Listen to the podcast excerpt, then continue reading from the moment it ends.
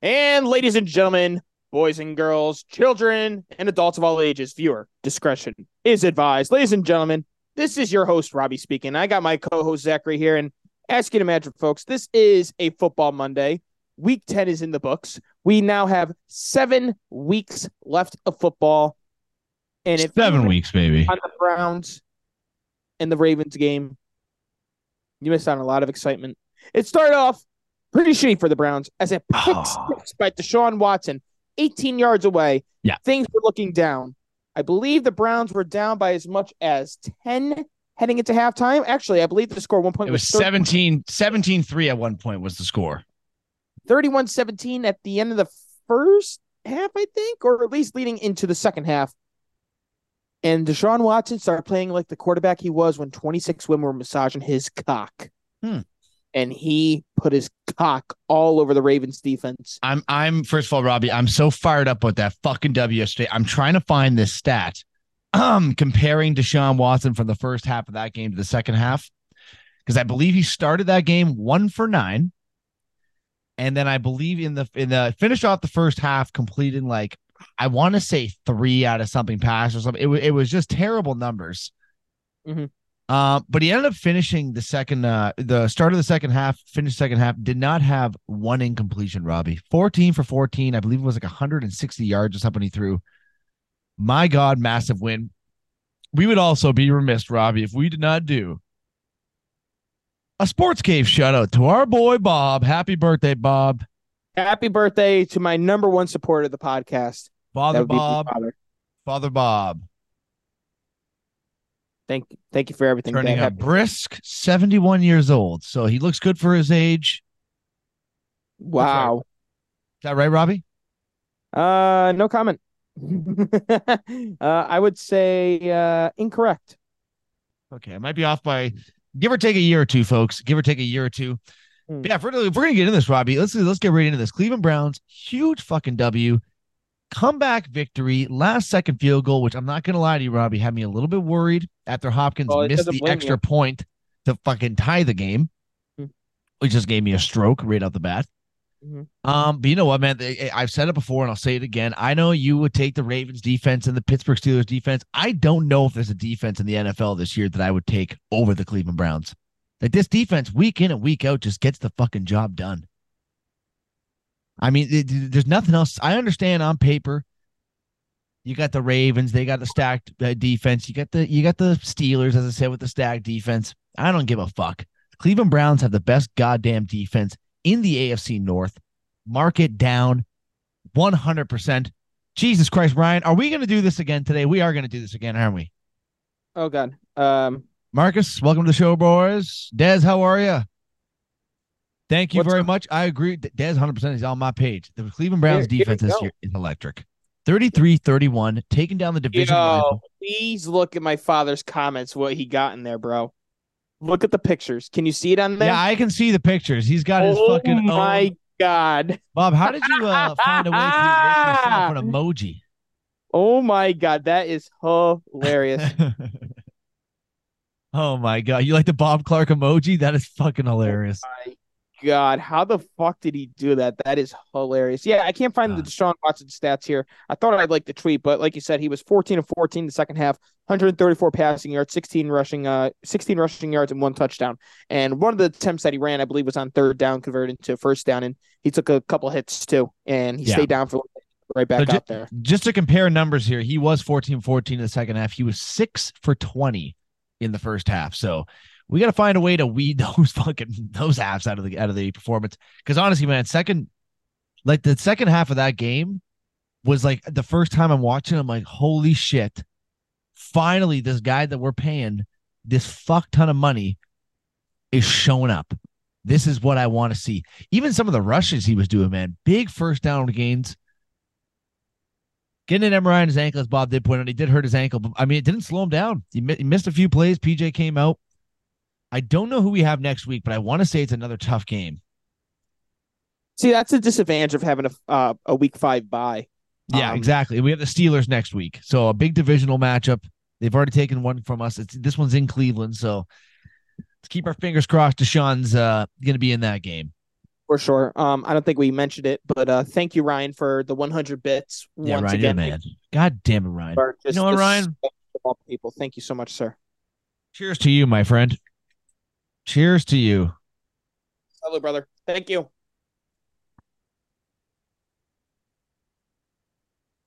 Also, Goddamn. before I put this down, I want to send another cheers out to all the veterans who make the ultimate sacrifice for American to live free. This is for you. Yeah, and happy Remembrance Day here in Canada. Fantastic.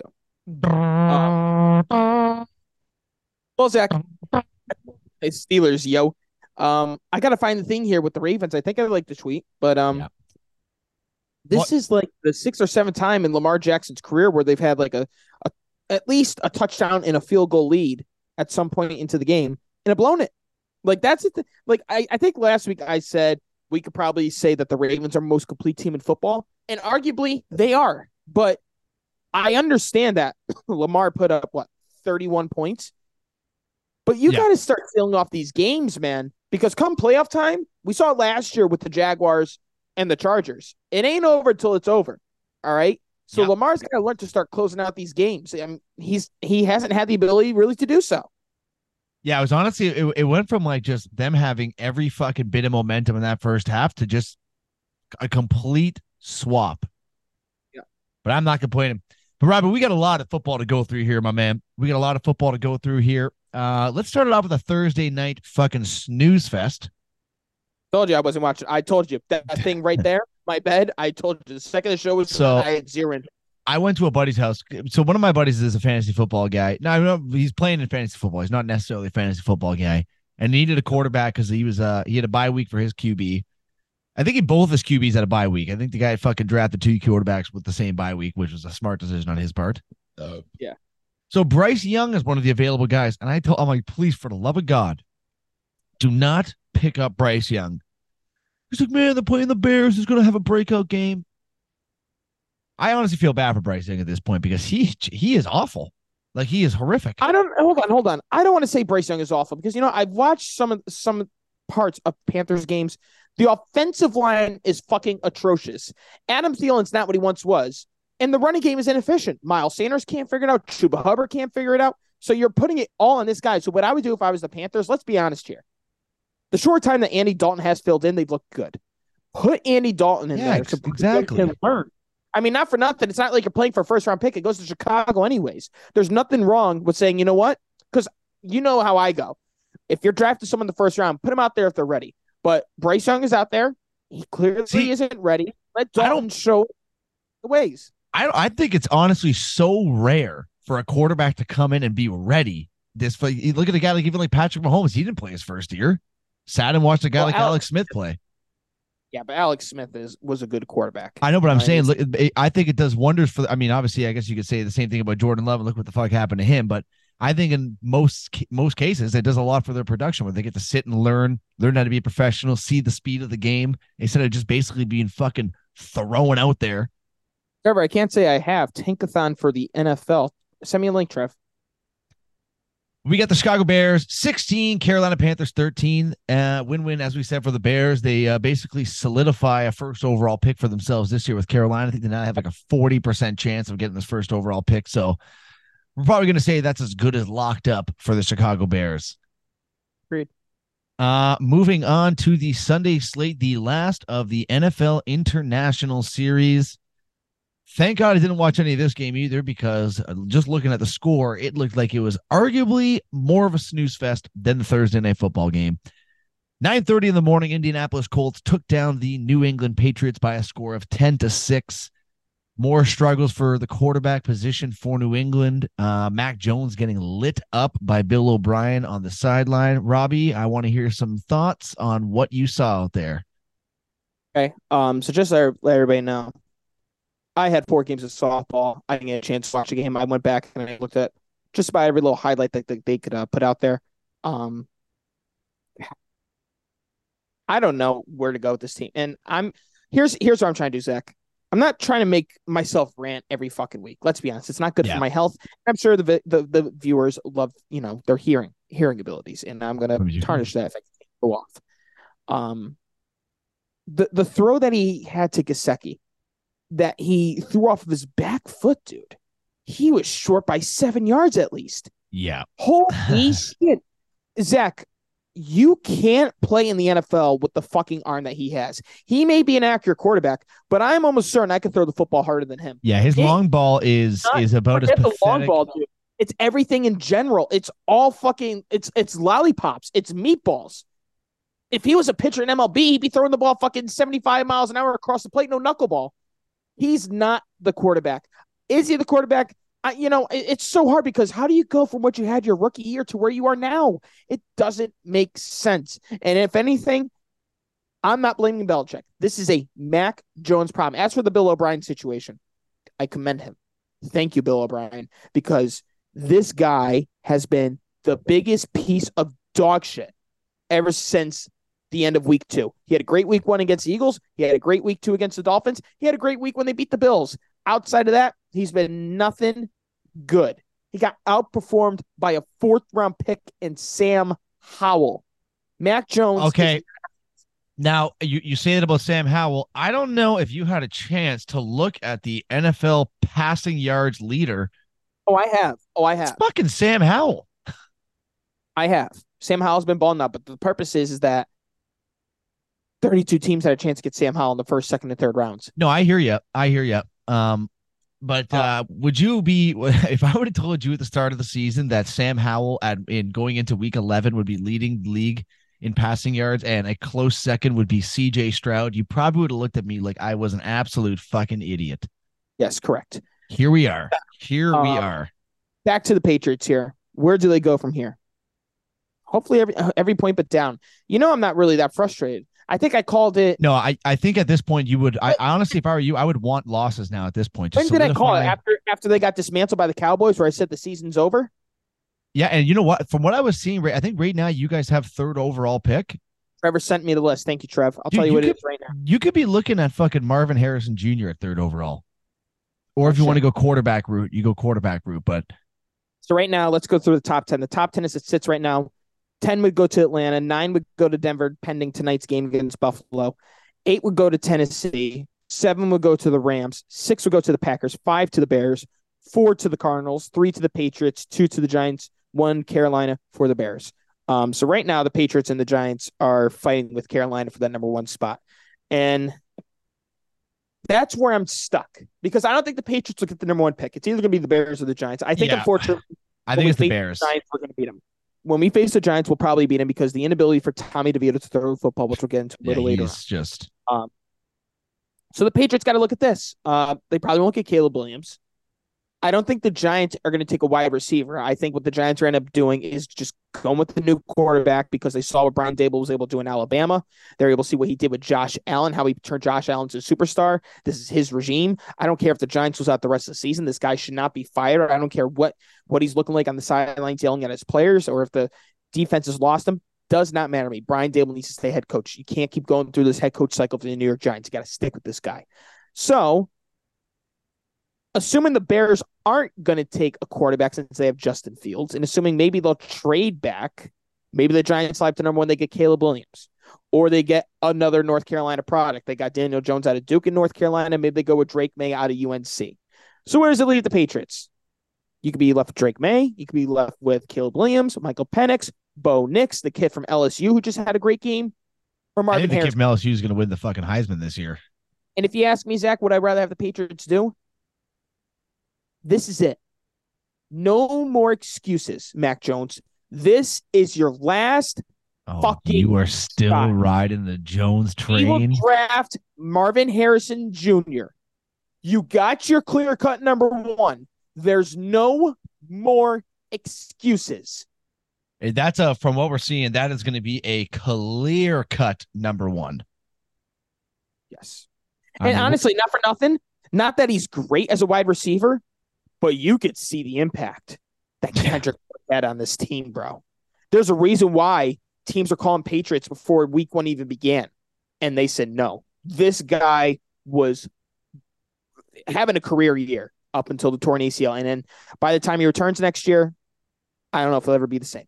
yeah, yeah. With an injury like that, you really never know what to expect coming back. But um, Really quick with Belichick, He should not be fired. There needs to be a mutual agreement for someone that has turned this franchise around from the laughing stock in the in the NFL to one of the most pristine, glamorous franchises in the NFL. I know he had Tom Brady, but let's be honest here, folks. 32 teams once again had a chance to get Tom Brady. Bill Belichick in the Super Bowl after Tom Brady sucked in the AFC Championship game when he put Blues, uh, Bledsoe in in the AFC Championship game to advance to the Super Bowl. He could have said, Bledsoe outperformed him. We're going to go with him. No, he stuck with Tom Brady. Okay. So Brady wouldn't be Brady without Belichick. Let's be real. Towards the end, towards the end, it was the Brady way. It wasn't the Patriot way. That's a fact. That is a fact. But however, this guy has 300 wins in his career. He should break Don Shula's record in New England. Now, if it gets to that point where he's late in age and he's got to go to, Yeah, you know, he might need like uh, 14 seasons now at this point. Then you got to do what you got to do. But it's hard for me to let go of Belichick, man. You know, I you, I lost Brady, I lost Gronk, I lost Edelman, Dev McCourty, and the cherry on top would be Belichick, and I know that my childhood's officially over. Well, you are uh, 28 years old, Robbie. So I hate to tell you, your childhood is long gone, my friend. Dad asks me, do the Patriots bring back Josh McDaniels as the offensive coordinator next year? The the Bill O'Brien hire wasn't a Bill Belichick hire, folks. It was a Robert Kraft hire. True statement. So I can't say yes without knowing what the Patriots are going to do next year with Belichick. Because one of two things going to happen. He's going to be the head coach and he'll make the decision the offensive coordinator, or Jerod Mayo is going to be the head coach. But I'll tell you what, Josh McDaniels is a lucrative offensive coordinator. Or, or, or is he? Bill O'Brien proved himself in Houston with the Texans when he left. Yep. Josh McDaniels hasn't proved nothing post Tom Brady. Yeah, you got that right. Didn't really work out too well for him in Las Vegas, that's for sure. Shall we move on to the Packers and Steelers? We shall move on and um really quick. I feel so bad because he's like really bounced back this year. Or Zeke. Zeke has looked good this year, man. He has looked really good and he's wasting his time in New England. But but but he's on a one year deal. Teams should look at him Exactly. say, what we could use this guy. He's playing for a contract now at this point. So I plus I'll never feel bad for a guy that's making fucking millions of dollars playing football. I don't care if your team's shit or not. Yeah, but you know what? Zeke was never an asshole, man. Zeke Yeah. never did anything wrong. I don't I don't I never said he did. Everybody fucking hated him. I never hated Zeke. I'm not saying you did, but people look at That's Zeke. Ohio State Buckeye, baby. I love Zeke. Of course you do.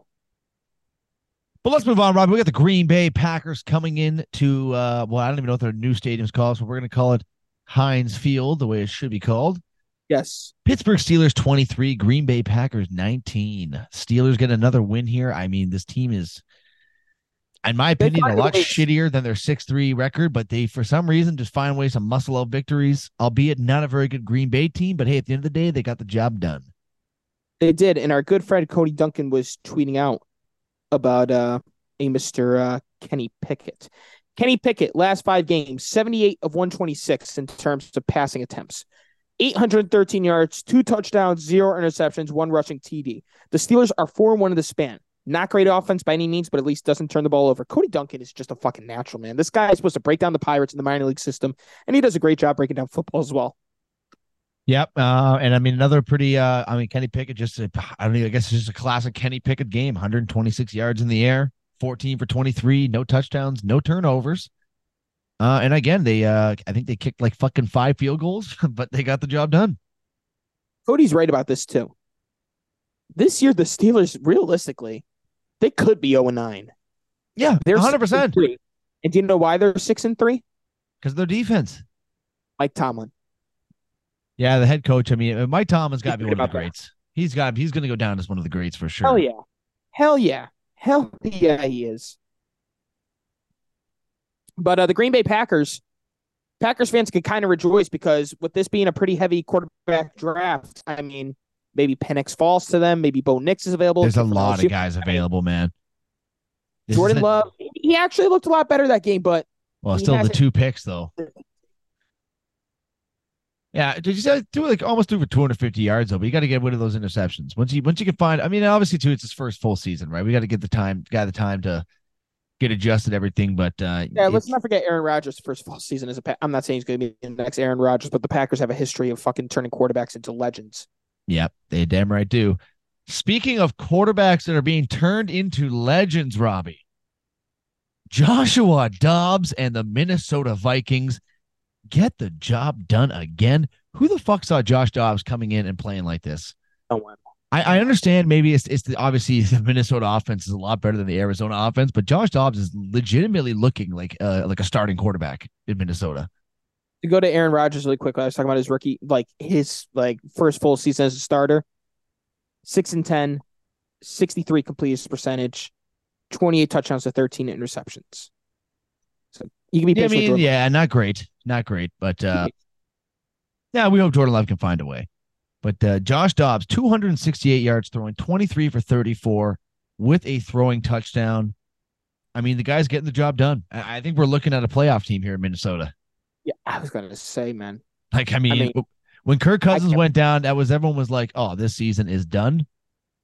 I don't know. Once you get Jefferson back too, I mean, it's if you get a guy like Josh Dobbs that can control the game the way he's been controlling it, I think it's 100 percent a playoff team we're looking at here. The crazy thing is how much faith he's just been there for Fucking Little- like a week and a half. yeah, it's fucking. the head coach, and everyone has faith in him. He, TJ Hockenson had a career game with fucking Josh Dobbs, dude. It's insane. Zach, Yeah. you saw Josh Dobbs as a fucking quarterback. What the fuck has changed? What I- has changed? I don't know what the fuck happened, but somebody must have given him a pep talk when he landed in Minnesota. Either that or the water in Minnesota must be enriched with some sort of fucking vitamins or something. Something has has just a switch has gone off in this guy's head, and I think he's realized that this is possibly my last chance to fucking show that I can belong in this league. I mean, if this guy keeps going like this, Robbie, I think he's in for a very nice pay raise in his next contract. Yeah. I mean, we'll, we'll be talking about potential starting quarterback. Yeah, I mean, which at the beginning of the season, he was think about this. He was essentially the Browns' third string quarterback last year. Yeah. Unbelievable. Uh, speaking of the Browns, their division rivals, Cincinnati Bengals, hosted the Houston Texans this Sunday with a absolute shocking defeat. CJ Stroud takes down Joe Burrow and the Cincinnati Bengals 30 to 27 with a last second field goal to win the game. Robbie, I'm going to say it, and I'm going to say it loud and proud. CJ Stroud, top five quarterback in the NFL right now. He's a top five quarterback. Playing football right now, I think he is a top five fucking quarterback. So I'm going to go through a list of quarterbacks here. You tell me if he's better than them. I'm saying, but the, I'm just going to be going for like the how they're playing this season. Okay. Fine. Yeah. Mahomes, So far, he's better than Mahomes this season. He's playing better than Joe Burrow. Patrick Mahomes this season. Joe Burrow, Playing better than Joe Burrow this season. I'm not saying he's a better quarterback, but he's outperforming Patrick Mahomes and Joe Burrow so far. but like when we say top five quarterback, we're if you're going to say off of the numbers, that's different. Well, I, I mean, like top five quarterback this season, showing like if we're if we're yeah, obviously okay, if you're gonna name the best quarterbacks, and yeah, Joe Burrow, Patrick Mahomes would definitely be ahead of him. Um, I think you'd probably have to put a guy like Josh Allen. Actually, I don't know if you put Josh Allen ahead of him for the way Josh Allen's been declining. How about and- Sam Howell? How about Sam Howell?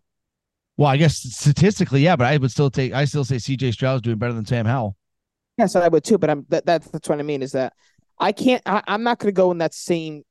I'm not going to go with you on that because C.J. Stroud has impressed. One thousand percent, he is going to be the rookie of the year, well deserved. And hell, I mean, he might get some MVP votes because he's just been that damn I was good. just gonna say, I think he's in the contention for for MVP right now. However, I'm not going to come out here and say C.J. Stroud is better than Burrow, Hurts, Mahomes. Right after that, I mean, it's all fair game. Could it be Yeah, better I- than Lamar? Could it be better than Josh Allen? Could he be better than uh help me out here, Zachary. Help me out here. Justin Herbert, Herbert. Yep, thank you. Uh could he be better? Gino's done pretty good this year, believe it or not.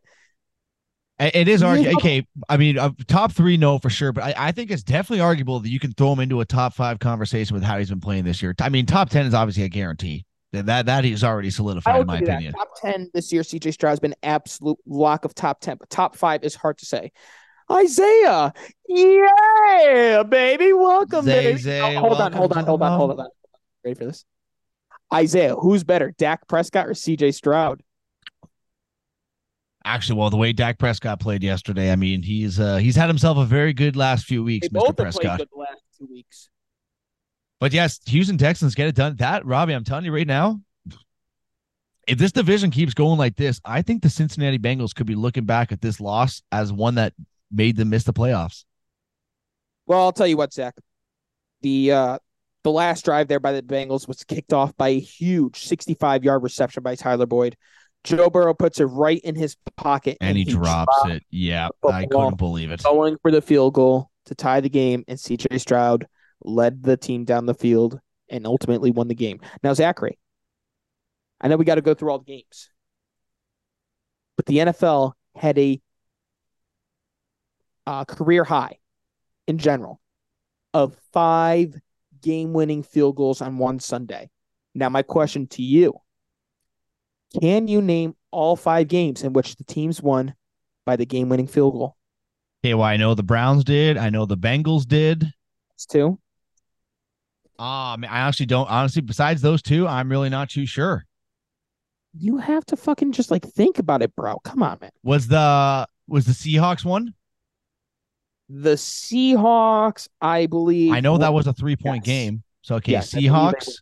What yep. about the the Lions? Bob saying the yep, Lions. That's four. That's four. One what more. about the Cardinals? That's five. Let's oh, go. Yeah. Come on, you got to use your brain and think about it, man. Oh! So, all right.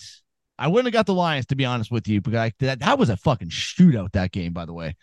That was that was a hell of a game. But let's let's keep um, moving on here. Or you actually you got some more you want to say about uh, Houston Texans and Cincinnati, Mister Robert? Um, I, I think we saw Tee Higgins probably plays a big difference in that game, man. Well, I don't think Tee Higgins is going to drop that pass at the end of the game. I mean, that, no, that, I don't that's think... that's a pass Boyd's going to catch nine times out of ten. Yeah, and Tee Higgins is going to be nine and a half out of ten. Tomorrow's ten out of ten. Yep. Terrible, terrible drop. Um, but I'm happy with it. I'm happy to see the Bengals now go to. I believe that's five losses on the season for them. Is that am I correct about that? Is that five? No, it is their fourth loss. Five and season. four. Yeah. And dude, this division is is tighter than a nun right now. We got the Baltimore seven and three, Pittsburgh and Cleveland both at six and three, and Cincy right there at five and four.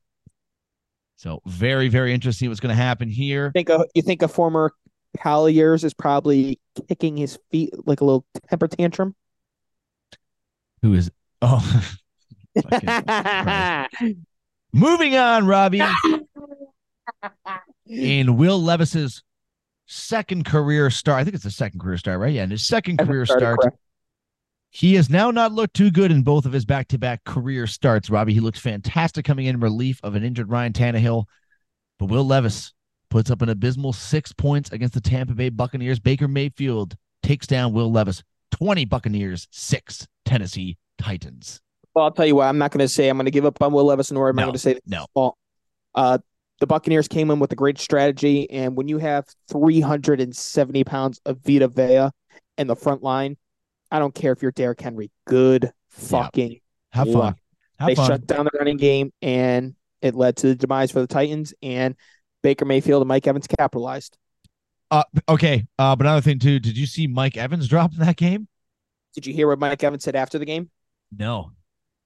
Good thing you said it after a win, because if you said it after a loss, you'd be getting fucking shelled apart and you would have heard it. He said, I got a little too cocky with myself. And before I could pull in the touchdown, I was trying to think what fan I was going to hand the football off to. Yeah, actually, I did hear that. well, obviously, he's not going to say that after a loss. He can joke around after a win with something like that, but um, terrible drop in his part. He's to have to get those fucking balls down. But yeah, Tampa Bay Buccaneers get the job done. Moving on to the next game, Robbie, we have a team that I would say is back in full effect. San Francisco 49ers come into Jacksonville and lay a fucking beat down on Trevor Lawrence and the Jacksonville Jaguars. 34 San Fran, three for the Jacksonville Jaguars. Trevor Lawrence looked horrific, but in his defense, really did not have a fucking second to even do anything out there. Dude. Dude. They the were down his throat all all day long. The Niners no need to go to church every Saturday afternoon and pray for the safety of Nick Bosa and Chase Young. The fact that yeah. the NFL allowed this to go through, folks, if the 49ers have a quarterback this year and they meet the Eagles in the NFC Championship game or whoever it may be, the Eagles are going down. That that the, the amount of pressure that those they, guys can put on a I don't care within how the good snap of your fingers. I don't care how good that Eagles offensive line is. Good luck, because you if you're gonna double team fucking Nick Bosa, then it's gonna leave Chase Young plenty of time. Vice versa, they were fucking toying around with the Jaguars yesterday. Travis Etienne, who's been one of the best running backs of football this year, couldn't get nothing going. Not a goddamn thing. Nada. Nada. Credit to the 49ers who went on a three game losing streak prior to this and laid their dick all over oh, wow. the Jacksonville Jaguars. And b- before that, before we end this off, Zachary. Yeah. I said it before. I will continue to say it. It doesn't mean he's the best player on offense, but Deebo, Deebo Samuel, Samuel is the most important player on that offense, and it showed. It showed. Everyone had a fucking Brandon Aiyuk looked incredible. George Kittle had major, massive plays, and the only thing that you can look at and say, "Damn, it's over." Christian McCaffrey's touchdown streak ends, I believe, 16. Yep, 18, 18 incredible. 18 and games in a row, you got a touchdown. And it, it's funny because so important to that win. You, you, see a game 34 to 3, and you're like, oh my God, of course McCaffrey would get a touchdown in a 34 3 game. Nope, unable to find the end zone for the first time in 18 games, or I guess 19 games technically, which is just absolutely fucking incredible. So, San Francisco 34, Jacksonville Jaguars 3. Robbie in what was probably, besides, in my opinion, the Browns and Ravens game, because that was my game of the week for sure. Another very arguable game of the week the Detroit Lions versus the LA Chargers. Chargers look like they were getting a bit of a pound job early on in this one, but they find a way to come back and make it very, very close. Detroit Lions win, as we said before, on a last second field goal. Take this game 41 to 38. Uh, uh, the Chargers, man, it just seems like they're right there in a lot of these games. They just cannot find a way to get that W. And these more they're and more losses. Head coach away, bro. They're head coach away, man. Really. Because it is stacked. If you look at this team, man, this team on paper is fucking stacked. You yeah, fuck yeah, it is. You got fuck one of the best running backs, one of the best quarterbacks, and one of the best wide receivers all on your team. I mean, did Keenan Allen get hurt last game though? I, I saw him limping off. He limped off, but he went back in. Keenan Allen did return. Uh, yeah, but game. If you got Keenan Allen in you know mid rounds for your fantasy football drafts, congratulations. I did in like two or three leagues. Congratulations, because this dude is just fucking going bananas. I thought I thought the Chargers were gonna have them. I thought they had all the momentum in that second half. They were fucking just just driving. This is the one problem I find with this Detroit team this year, Robbie. Their offense is fantastic. Their defense looked really good this first half of this season, but last fucking even five six weeks, man, it has not looked very good. No, and I think we knew the powerhouse for this Lions team was going to be their offense and their defense, like you said, looked good from the start. But they made a mistake by not going out and getting another edge rusher to help out Aidan Hutchinson.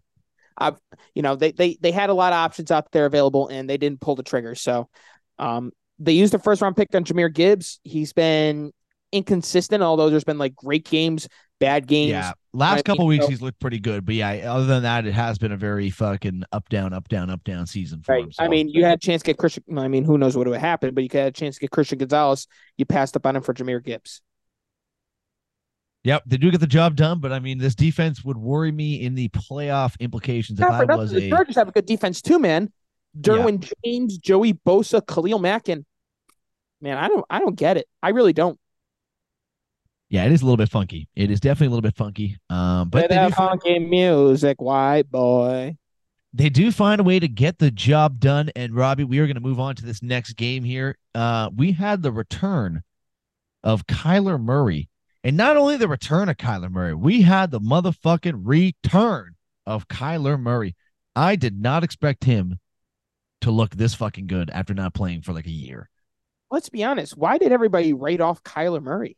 I mean, his mobility is insane, man. It might be the best in the league, to be honest. For mobility, I think I might have to agree with you there. Yeah. It's just like you to do that scramble play there at the end. What was that? A third? Was that a fourth down play when he got I that? don't Was like. A chance to see. it. I don't remember. it was a fourth and ten or a three, a third and ten, and he, I think it was a fourth and ten because I remember the game was on the line, uh, and fucking, he gets the ball snapped immediately. The pass rushers almost get to him. He's able to flank away. He runs probably a good ten yards back towards his end zone, and then to the complete opposite side of the field, and then runs another twenty yards up the field, gaining the first down.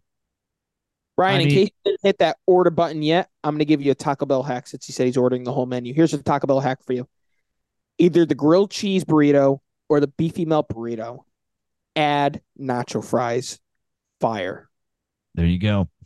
There you go. Arizona Cardinals 25, Atlanta Falcons 23. Taylor Heinicke did, in fact, go down with an injury in this game. So we'll have to see uh, what happens with him. Uh, but either way, Falcons, I mean, with whether it's Heinicke, whether it's Desmond Ridder, it's going to be a tough season for you guys here going on forward. I think your, uh, I think your wins are going to come seldomly, to say it nicely. To say it nicely. And I also think uh, Arthur Smith, I think he might be a, a bit on the hot seat here, Robbie. I, I think that's fair to say, but at the same time, I mean, Arthur Smith hasn't had a chance to really have his quarterback. You know what I mean? Yeah, I wouldn't rate up Arthur Smith yet. Let let's see what this guy could do if we could get a chance to draft a quarterback in the draft. Well, it's, they might have a pretty high pick here, Robbie. Uh, we got a few more games to go over here, folks. Uh, next one on the list Seattle Seahawks welcoming the Washington Commanders into Seattle. Uh, very close game. Sam Howell, another good one. But at the end of the day, Geno Smith and the Seahawks are able to take them down with yet another last second field goal. Seahawks 29, Commanders 26. You would think with the Commanders moving on from Chase Young and Montez Sweat that you know you would think that they basically fucking roll over and fucking die. I mean, they had an incredible win against the Patriots. Let's call it as it is. But this performance was even better than it was against the Patriots. It's This not is one I, I, I and think a lot. for nothing for Sam Howell to go to Seattle in that environment. yeah, I get that he's played in loud environments like Virginia Tech and college football, but Seattle in the NFL, it's hard, man. Hostile. hard. and You don't get to even- hear the walkie talkies in your helmet. You got to be picture perfect. and not even just a goal there, man. The guy 312 yards, three touchdowns, 29 for 44. The guy had a fucking game. He balled out. Let's be honest here. I don't know. You can't give Sam Howell all this credit. You got to put a lot of credit into Eric Bieniemy, the offensive coordinator. You have to. Yeah, Eric comes over from Kansas City, and he, whatever they, you know, he invested into Sam Howell to make him look this good. It's a combination here. well, and this So is let's say they move on from Ron Rivera. You need to put him as the head coach immediately. uh, and that was a big risk for him, I think, to leave Kansas City to come to a team like yeah. Washington. You Just go to to show, Washington. just to show, like, Yeah, hey, this was. is this is what I understand. I had Patrick Mahomes, I have Travis Kelce, I had Tyreek Hill at one point. I understand, but I can do it with a guy like fucking Sam Howell. And Name a wide receiver on Washington outside of Terry McLaurin. Uh, Chris, Christian Samuel, what's his name? Curtis Samuel. Curtis Samuel, son That of was a a bitch. I'm surprised he didn't go with Jahan Dotson or Logan Thomas, the tight end. Well- but they go to show, you know what I mean? Like he doesn't have the fucking weapons like Kansas City. No, not at all. Not at all. But I mean, he has proven that uh maybe he was a big part of why that offense looks so good. I'm not saying Kansas City's offense doesn't look good, but I feel like it's taken a big step back and Washington But they don't have a skyrocketed. they don't have wide receiver to help worth nothing. They didn't really have a wide receiver last year though either. Yeah, but the, the Juju Juju was the Robin to Travis Kelce. We know how Juju is as a Robin. He can't be a Batman. He's a good Robin. Well, It's going to show in New England. yeah, that he sucks. Anyways, Robbie, moving on. Bob, this was a big birthday beatdown for you, my friend. Dallas Cowboys 49. Tommy fucking DeVito and the New doing? York Giants 17. Uh Dak Prescott just was out of his mind today. I mean, just Hey. obliterating this Giants defense. Yesterday. Oh, sorry, yesterday. Yep. Oh, my bad. Uh, 404 yards, four touchdowns. Did have the quintessential Dak Prescott interception, but we can brush that one under the rug for the game we played. Uh, and Tommy DeVito still yet to throw for triple digit yards in a game. He caps off this one with 88. 86 You know, rather. Um, this is where I miss Caleb because I understand, you know, the Giants are completely derailed with injuries, but I mean, the Giants, Giants fans, listen here closely and listen good. Bam. You will not be able to talk any shit about the Cowboys or the fans. You just can't. Yeah, Okay. You're too, gar- too garbage. forward, when you see a friend that's a Cowboys fan, or when you look at the Cowboys, that week in preparation for them, you will not refer to them as the Cowboys. You will not refer to their fans as Cowboys fans. You will refer to them from this point forward as your daddy Oh, wow. because the Cowboys have bent you over. They've bent. I can't find my belt. They bent you over and they slapped you right in the ass with the belt because you've been a naughty, naughty person. not gonna say boy. That's really weird. Naughty person. yeah, the Cowboys have really um had their way Not with the expect this, though. Giants. And I put it as my mortal lock, and I forgot to Uh, put the fucking money down. I started off with putting it as my mortal lock, and then you kind of looked at me a little bit like I was crazy for a second, and then you thought about it for a half a second. You said, "Oh my god, yeah, no, this is a mortal lock." I mean, what was it, minus seventeen? They, they got outscored this year by the Cowboys, I believe, eighty-nine to sixteen. Well, that's impossible because they got seventeen points last game, but Who? Oh, the Giants got seventeen Yeah. points. I thought they had sixteen. I think they got So shut out. by the- a fucking. Who gives a fuck? Yeah, Yeah, they, they lost got- forty nothing. Fucking Yeah. putts. they got plump, just absolutely pummeled. Come Uh, at me like that. Dallas Cowboys looking good. Uh, offense is Uh, clicking. Defense is clicking. Let's see what happens. I want to look up the scores Cowboys from last year too, dude. I want to look up the scores from last year because I know there was. I'm pretty sure they got fucking butt fucked by the Cowboys last year as well. Well, I would understand the Giants have not been a very good team these last five, six years. I know they made the playoffs last year, but we can both agree that was pretty fucking lucky. Uh, 2022. Let's see. Okay, so the Giants lost. No, there's no way because when they play them Thanksgiving, they got fucking butt fucked. 2021. No, I guess not. Yeah, they they have games. Yeah, closer games. The Giants actually won in uh, January 3rd, 2021. I believe that was the COVID year. Don't know, don't care. Well, they have been getting fucked up with the Cowboys this year, Robbie, and we have one more game to talk about here, folks, before we move on to a new sport of our liking here, ladies and gentlemen. That is the Zach Wilson New York Jets against the Aidan O'Connell Las Vegas Raiders. Um, didn't get to watch too much of this game, and judging by what I was seeing on Twitter, doesn't look like I missed too much. Uh, Raiders do take down the Jets 16 to 12. The one play that I did see from this game on Twitter was the Hail Mary throw from Zach Wilson. The one thing you can't say talk shit about Zach Wilson is his fucking arm. The guy has a the guy can throw a football fucking 60 yards. 60 I mean, the guy's got an arm on him. Uh, and he pretty much put that right, right in Garrett Wilson's breadbasket. Uh, and I believe it was the tight end or another wide receiver from the Jets that actually jumped in front of it and knocked it down, literally as it was going into his hands to win the game. So tough break for the Jets. Uh, now, Robbie, I got to ask you a question about this here. So Aaron Rodgers is projected to come back second week of December or sometime in December. They're saying this possibility he can come back. Do you even do you get him to come back if these Jets aren't even near a playoff position? I mean, if they're not near a playoff position, then no. I mean, there's no pl- it, it- the way it's going now with Zach Wilson. They're not going to be in a playoff position, which is a darn shame because they have the roster to compete. Since Ryan gave us 100 uh, bits again, let's take this moment to stop to pray for his calling for Taco Bell. Dear Lord, we pray that you take good Thank care Ryan. of our friend Ryan, who continuously gives us bits for no reason. We ask you that you bless him with this Taco Bell and less time in the toilet. We ask you this, our Father. Amen. Amen. All right, well there we go. Pretty good prayer right there. That was pretty good prayer, right?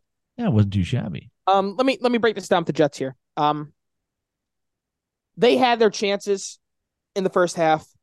Zach Wilson had an incredible scramble on third down, reach for the end zone. Initial call was a touchdown. His foot just barely touched the line, and it was uh, deemed that he was out of bounds at the three. Next play, Breece Hall gets the ball, goes in for a touchdown. Flag on the play, holding. It's these little things that just like the like how undisciplined this Jets team has been has been their demise. The reason why they've been losing football games. You know, Zach Wilson has to do just just enough to get these guys by. I think we know this. So the team collect and, and, and there was a rough in the passer on the Raiders' final drive that led him to a field goal. Think about it. That field goal right there, we're talking about overtime, and who knows what happens in overtime because the Raiders won by a field goal. Yep. So Robert Saleh, I'm on his side. I don't think he should be fired, but you got to make your team more disciplined, man. And, and honestly, how much more of Zach Wilson do we need to watch? I, I can't believe they're still riding. Like I don't know who the backup is there, but I mean, at some point you just got to try something new. Like it's clearly not fucking working.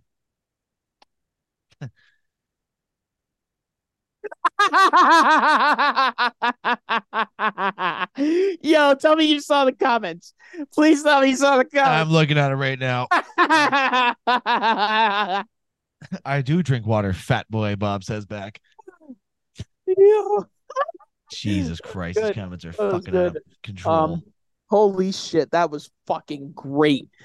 Um, Jets fans got to be looking at this and saying, "Fuck you, Joe Douglas. Fuck you, Robert Saleh. Fuck you, Woody Johnson. Whoever's responsible," because the second Aaron Rodgers went down, you had a lot of options. You could try to trade for Kirk Cousins at the time before he tore his Achilles. Matthew Stafford before he got hurt. Josh Dobbs. Um. Uh. Fucking. Uh. Jacoby Brissett's another one you could have tried trading for. Carson Wentz there. was calling you. Cam Newton's available. I believe Carson Wentz actually called twice. Yeah, and you're sticking for some reason with Zach Wilson. You know how naive they are? I mean, think about it, Zach. The 49ers, how quick do they move on from Trey Lance? Like, you know what? We got this wrong. We're not fucking waiting anymore. Well, It's and the Jets have already done this before too. They moved on from Sam Darnold pretty quick. It's like I don't know why they're just grasping on to Zach Wilson like something's going to happen here with him. We've seen enough. He is shit. It's not good. And they're acting like Aaron Rodgers is going to have this big influence that's going to turn around his career. Do we ever see that?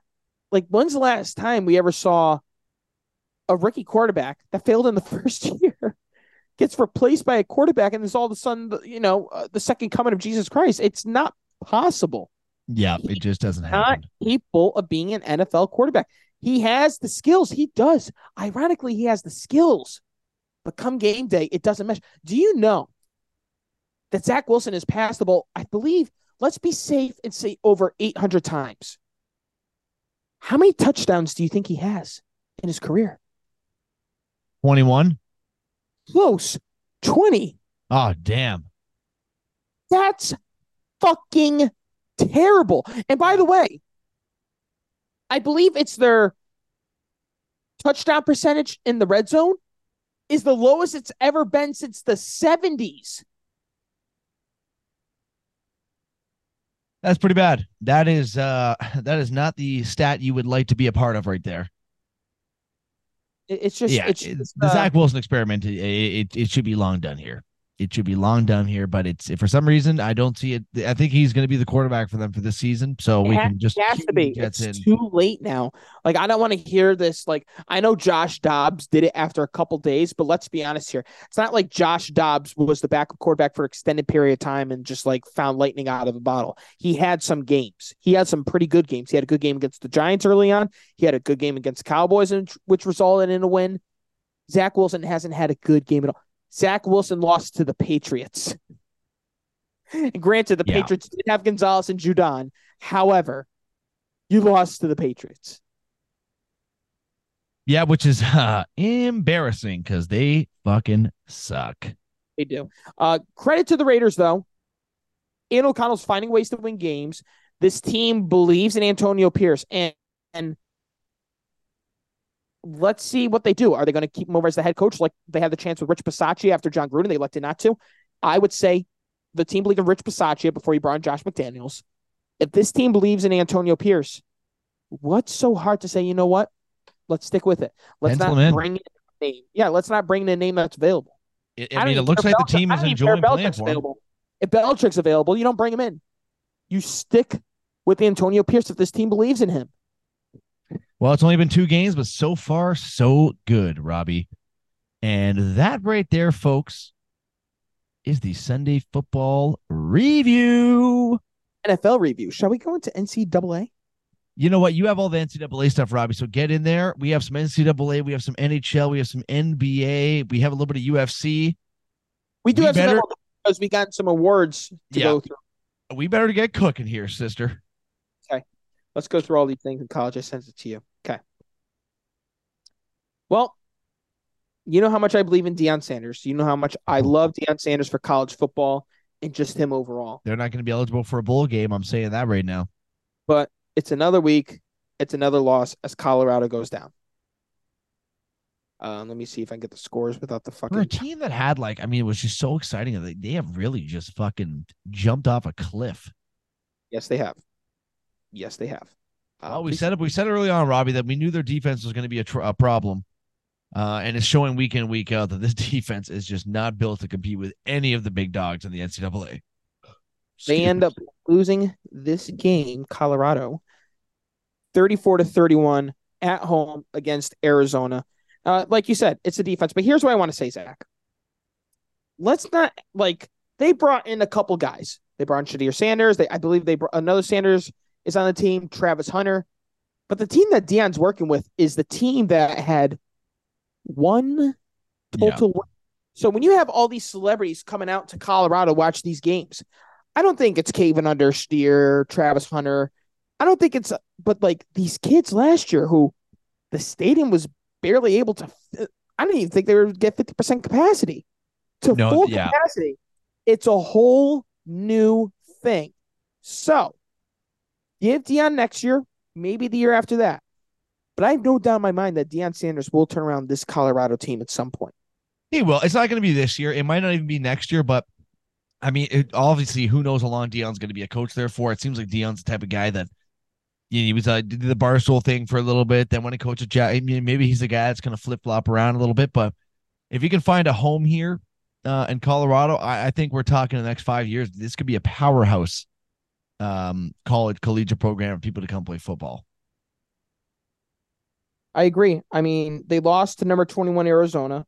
Prior to that, they lost to number 16 Oregon State. Prior to that, they lost to number 23 UCLA at the And that's time. another thing too. I mean, they have had a fucking pretty hard schedule, man. They faced a lot of really good teams this year.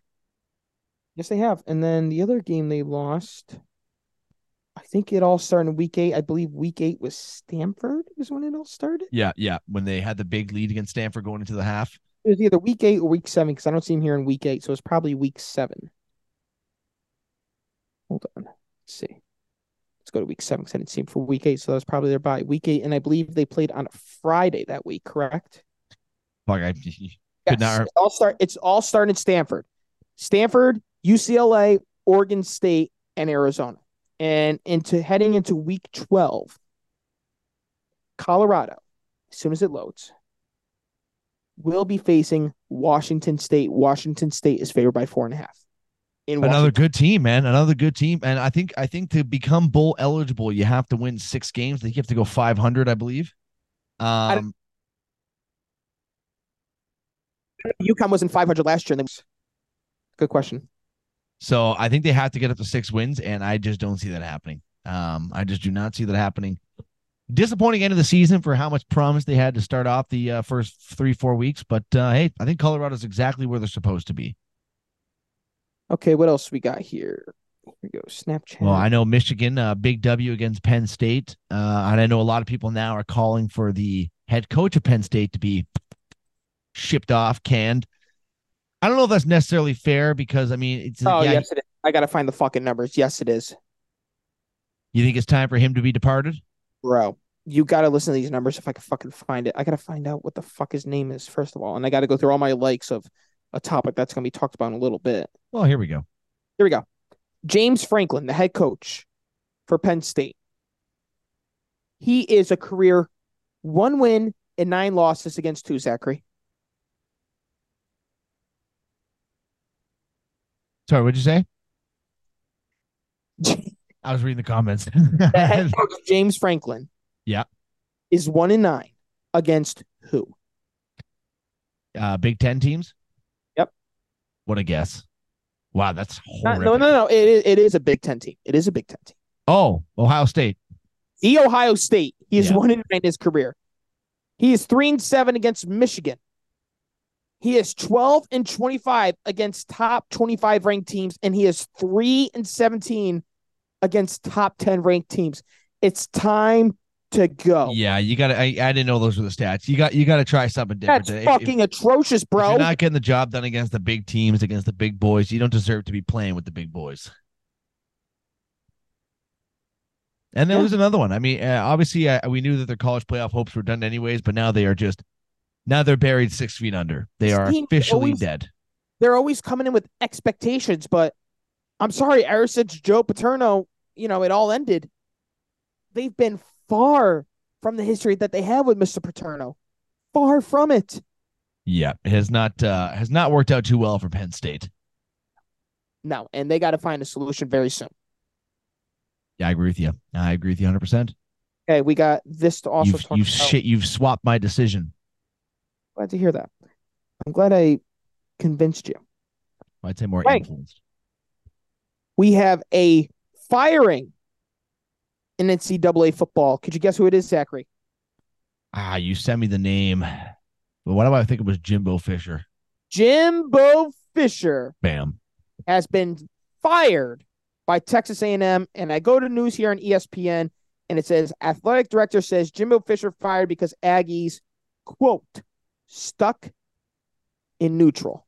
They never made it going even more. Uh, Now- which I mean, he's hundred percent correct. That has been one of the most. I, I hate this term mid because I feel like that's just what these fucking little punk kids are saying nowadays. But that is one of the most mid teams I've ever seen in my entire life. They're just they're always.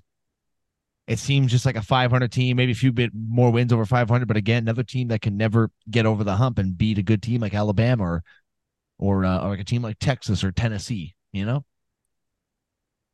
So I, I can agree with that fire in there. Uh, and that's a, is that a Nick Saban protege? I don't believe so. He had great success with Florida State with Jameis Winston. Here we go. Went Well- to A&M, got you tonight. So he- listen to this, Zachary. You ready? Yeah. Got to bear with me. I got to read this portion, a good part of the article here. This is off of ESPN by Pete Thamel. Texas A&M, Texas A&M fire coach Jimbo Fisher on Sunday morning, a move that resets the pair. Uh, I'm not even going to say that word for coaching buyouts and opens up one of the country's most tan- uh, tantalizing jobs. Why is this guy? All right, Pete. Let's start with the fucking big words here, okay? What was Jesus the first one? Paradigm or paradox? paradigm? Yeah. Why is it spelled like that? Well, Were you gonna If say you're gonna call it- paradigm? If we're gonna say no, if it's supposed to be paradigm, it should be P A R D I M E. Paradigm. Am I wrong? well, that's. I mean, I'm not fucking making the spelling up. Either. The move is expected to cost the school more than seventy-six million dollars to buy out Fisher's deal, which is nearly triple the highest known coaching contracts buyout at a public school. According to the terms of the contract, Texas A&M will owe Jimbo Fisher $19.2 million within 60 days and then pay Oh him my. 7.2 annually through 2031. There is no offset or mitigation on those payments, and the annual payments start at 120 days after termination. Quote, after very careful analysis of all the components related to Texas A&M football, I recommend to President Mark Welsh and then Chancellor John Sharp that a change in leadership of the program is necessary in order for Aggie football to reach our full potential, and they accepted my decision. We appreciate Coach Fisher's time here at Texas A&M and wish him the best in his future endeavors. Jimbo Fisher was 45 and 25 in six seasons at 10, uh, Texas A&M. He then signed a 10-year contract with 95 million dollars guaranteed. That's a lot of coin. 21. The deal was given in part because of the potential at the time of Fisher leaving for LSU. The move comes in the wake of Texas A&M winning 51 to 10 against Mississippi State on Saturday. Ironically, Mississippi Mississippi State's coach got fired as well. The double fire. They should have just swapped them. So you'll take yours, you take ours. So, Jimbo Fisher is going to get paid 7.2. Let's just talk about the annual salary. That's ridiculous. I mean, I, if I were him, I'd be fucking ecstatic. 24, 20, 25, 26, 27, 28, 29, 30, 31. So eight years of getting seven point two million dollars Let's a year. mathematically add this up here. And I'm sure he's going to make even more money because there's no state income tax out of Texas. 7.2 times eight. Before whatever taxes need to get taken out. Hold on, let me do see if I can do this math. 7.2 times 8. So we got ourselves 56 plus we got ourselves just do just give me it. I'm fucking up here. It's gonna be like 57.6 or something or 57.4. You got it right. Yeah. 57.6. You're a Yeah. genius. That's my Holy math right there. Shit. Yeah. Wow. You're on a roll today, bro. It's called being an electrician. I got to do those number maths fucking the top of the skull. Oh, no, you didn't. You fucking liar. You saw dad's comment. I, I know. I swear to God, you can ask Bob. I said 57.6 literally as that was coming up there. Pause. It's actually really not that hard to do. You do eight times eight, then you minus eight, which gives you 56, and then you got uh 0.2 times fucking eight, My brain hurts. which is 1.6. My brain hurts. Thank you, Bob. He didn't. Uh, but yeah, that's a uh, big firing right there. That's a fucking lot of money to get for not coaching a team. So hey, Jimbo Fisher, fucking right on, dude. Right on. Oh, yeah. I would take that job in a second. What else you got for NCAA, Mr. Robert? Uh, um. Oh, here it is. I got to get his name before I uh talk about this topic here because I don't want to be rude. His name shall be mentioned for what he has done because he has made history. No other college quarterback has done what this young man from LSU has done, and that would be the quarterback by the name of Jayden Daniels is the first quarterback in college football history to throw for over 350 passing yards in a game and also rush for over 225. And when I saw that, I was like, Wow. wait, we've had Michael Vick, we've had Lamar Jackson, we've had Tim Tebow, we've had Kyler Murray, we've had Yep. Jalen Hurts, we've had Vince Young. None of them ever did it. Jayden Daniels has. Do you want to hear a crazy Jayden Daniels stat? Yes. not really crazy. This is more of a Jayden Daniels for Heisman stat. Going into that game, Robbie, before the first snap, he was a plus 2,000. At halftime, he went up to a plus 900. After the game, he now sits at plus 500 to win the Heisman. He went up by plus or went down by minus 1,500. That, that's how much he jumped just from that one game performance. And I'll tell you right now, at plus 500, that is juicy right there to throw some numbers down on him. Because I think after that performance, I think he's the Heisman favorite. The guy's been unreal all year. So, I mean, it's close. So, there's a lot of good quarterbacks that uh, that could win this year. And I actually, if Marvin Harrison Jr. keeps playing the way he's playing, we could possibly see a wide receiver win the Heisman Trophy this year. We could. I can't tell you last time that happened. You're, yeah, you're telling me I could not even. Let me, Google it right now. yeah, I'm Google that Google fucker. I'm gonna 'Cause, take uh, a guess though before. It's got to be someone like generational, someone that got taken very early in the first round. I'm gonna say Jerry Rice. I don't know if it's that far back though, because if you're gonna go Jerry Rice, then I would go Randy Moss before that. So I don't know if that's necessarily true. I don't know if I can. I won't be able to You, guess you keep thinking. I'm gonna search it up right now. No, I, I got. I'm looking it up. Bitch Oh. Only one player. has won it. Hold on. Let me just make sure I saw that. Oh, Oh, only one, won I got it. twice. Three wide receivers have won the Heisman Award. In 1987, Tim Brown. In 1991, did you see the answers or no? No, no. In 1991, Desmond Howard. In 2020, Oh.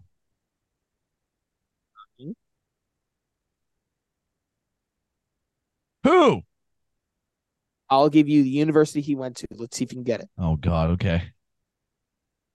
Alabama. Devonta Smith. DeVonta Smith was the he last. fucking Heisman- won the Heisman. Really? I remember Wow. that. I, do I, don't remember- even remember that. Holy shit. I'm fu- I feel like I need to have an espresso before every single podcast because I'm fucking tuned between the ears right now. Well, you probably jerked it too, so it definitely helps too. You're loose. Jesus Christ, Robbie. Of course I fucking jerked it. Any so that breaks down our college football. Uh, college basketball. I got to see the UConn Huskies unveil their banner at the XL Center. Packed house, packed house. It was an awesome atmosphere, and they butt fucked Stonehill. First time I ever seen UConn score over 100 points in a college basketball game. Great game.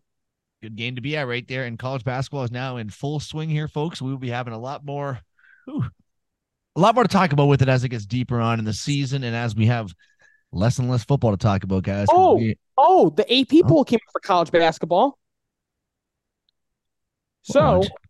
with Duke losing, they definitely dropped. Holy fucking Santa Claus shit. Here we go. Kansas State's put at number one.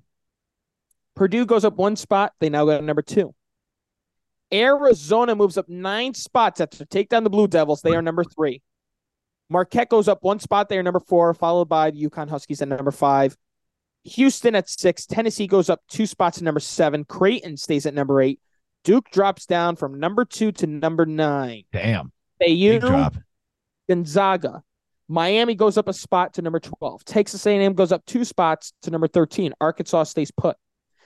Baylor goes up five spots to 15. USC goes up five spots to 16. Kentucky goes down a spot. Michigan State goes from number four to number 18. Wow. Texas goes down to 19. North Carolina down to 20. Villanova goes up the spot to 21. Alabama goes up to 22, up two spots. Illinois goes up two spots to 23. James Madison University. Yeah. Yeah. They are never heard of them before, but they're having a good sports year because I think their football Yeah, they is pretty good this year, too. And they raped UConn in fucking football. They Yeah. are up two spots to 24. In the last one, Colorado to number 25. Memphis was behind at 53 votes, Virginia 49. This team, I think, will be a top 25 seed at some point this year for the first time in a very, very, very long time. St. John's University under Rick Pitino will be a top 25 university. Damn. And out Well- of the rankings, eliminated San Diego State and St. Mary's. And there it is. That's the that's probably gotta be the first top twenty. Well, I guess the second, the first real top twenty-five, right? But I'll tell you what, UConn come December time, barring any upsets, when they face off against teams like North Carolina and Kansas, we'll see what happens. We have to wait and see, Robbie. Um, but I believe I guess that's all for our NCAA football and basketball. Yeah, and the women's honestly, Zach, I'm not gonna lie. Women's hoops might be back for college women's hoops is entertaining. The WNBA, I don't know why it just doesn't click like college. And I'm not saying this as a biased UConn fan. I mean, you got UConn, you got LSU. Stanford is always good. South Carolina is always good. Caitlin Clark is killing Yeah, it she's she's lighting it up this year.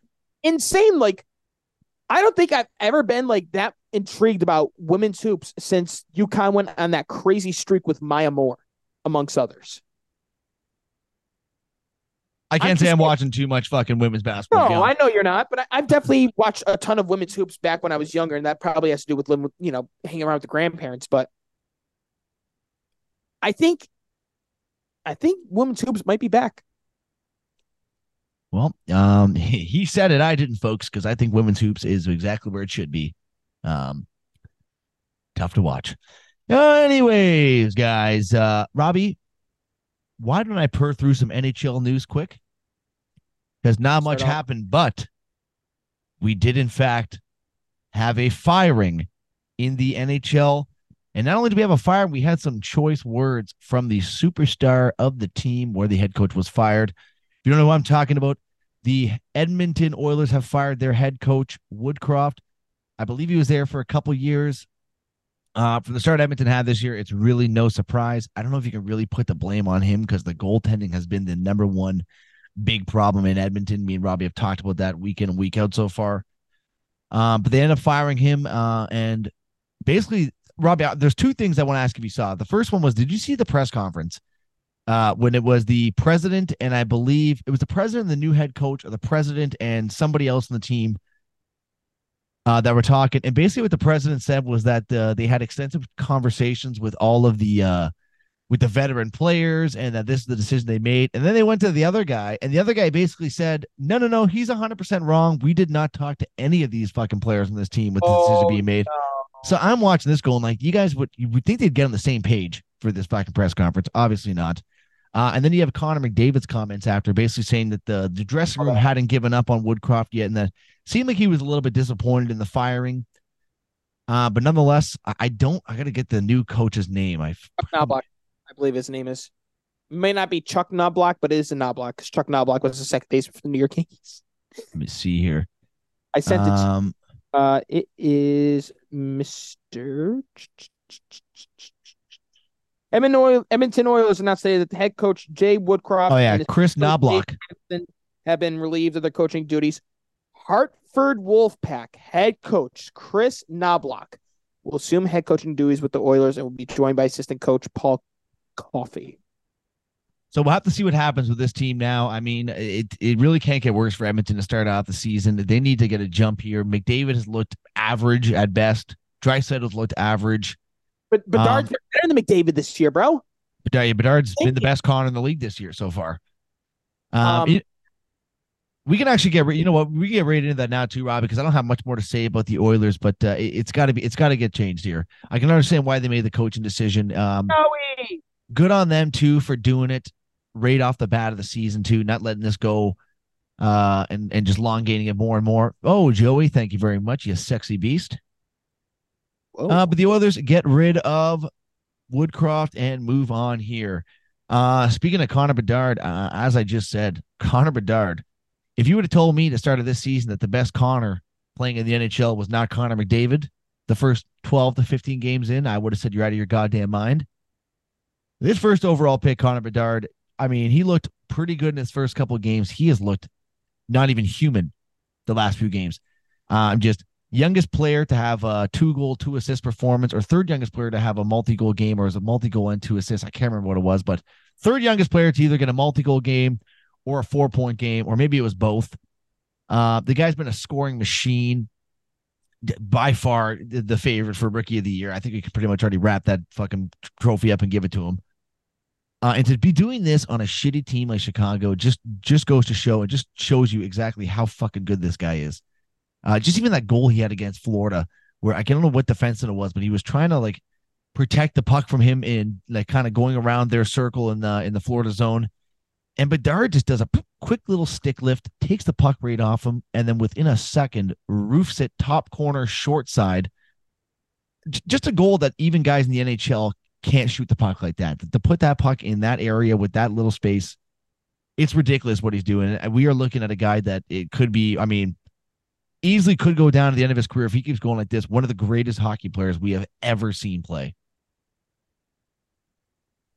I told you what I really like about Connor Bedard is that everyone knows the hype that's been built around this guy. We, I don't know when's the last time we ever saw hype this big. Maybe it was McDavid. Maybe it was, it was yeah, McDavid for sure. But like the hype is real, and you see people like Matt Tkachuk amongst a ton of other people's try to intimidate him, try to roughhouse him, and try to get him to just to lash out, and he won't do it.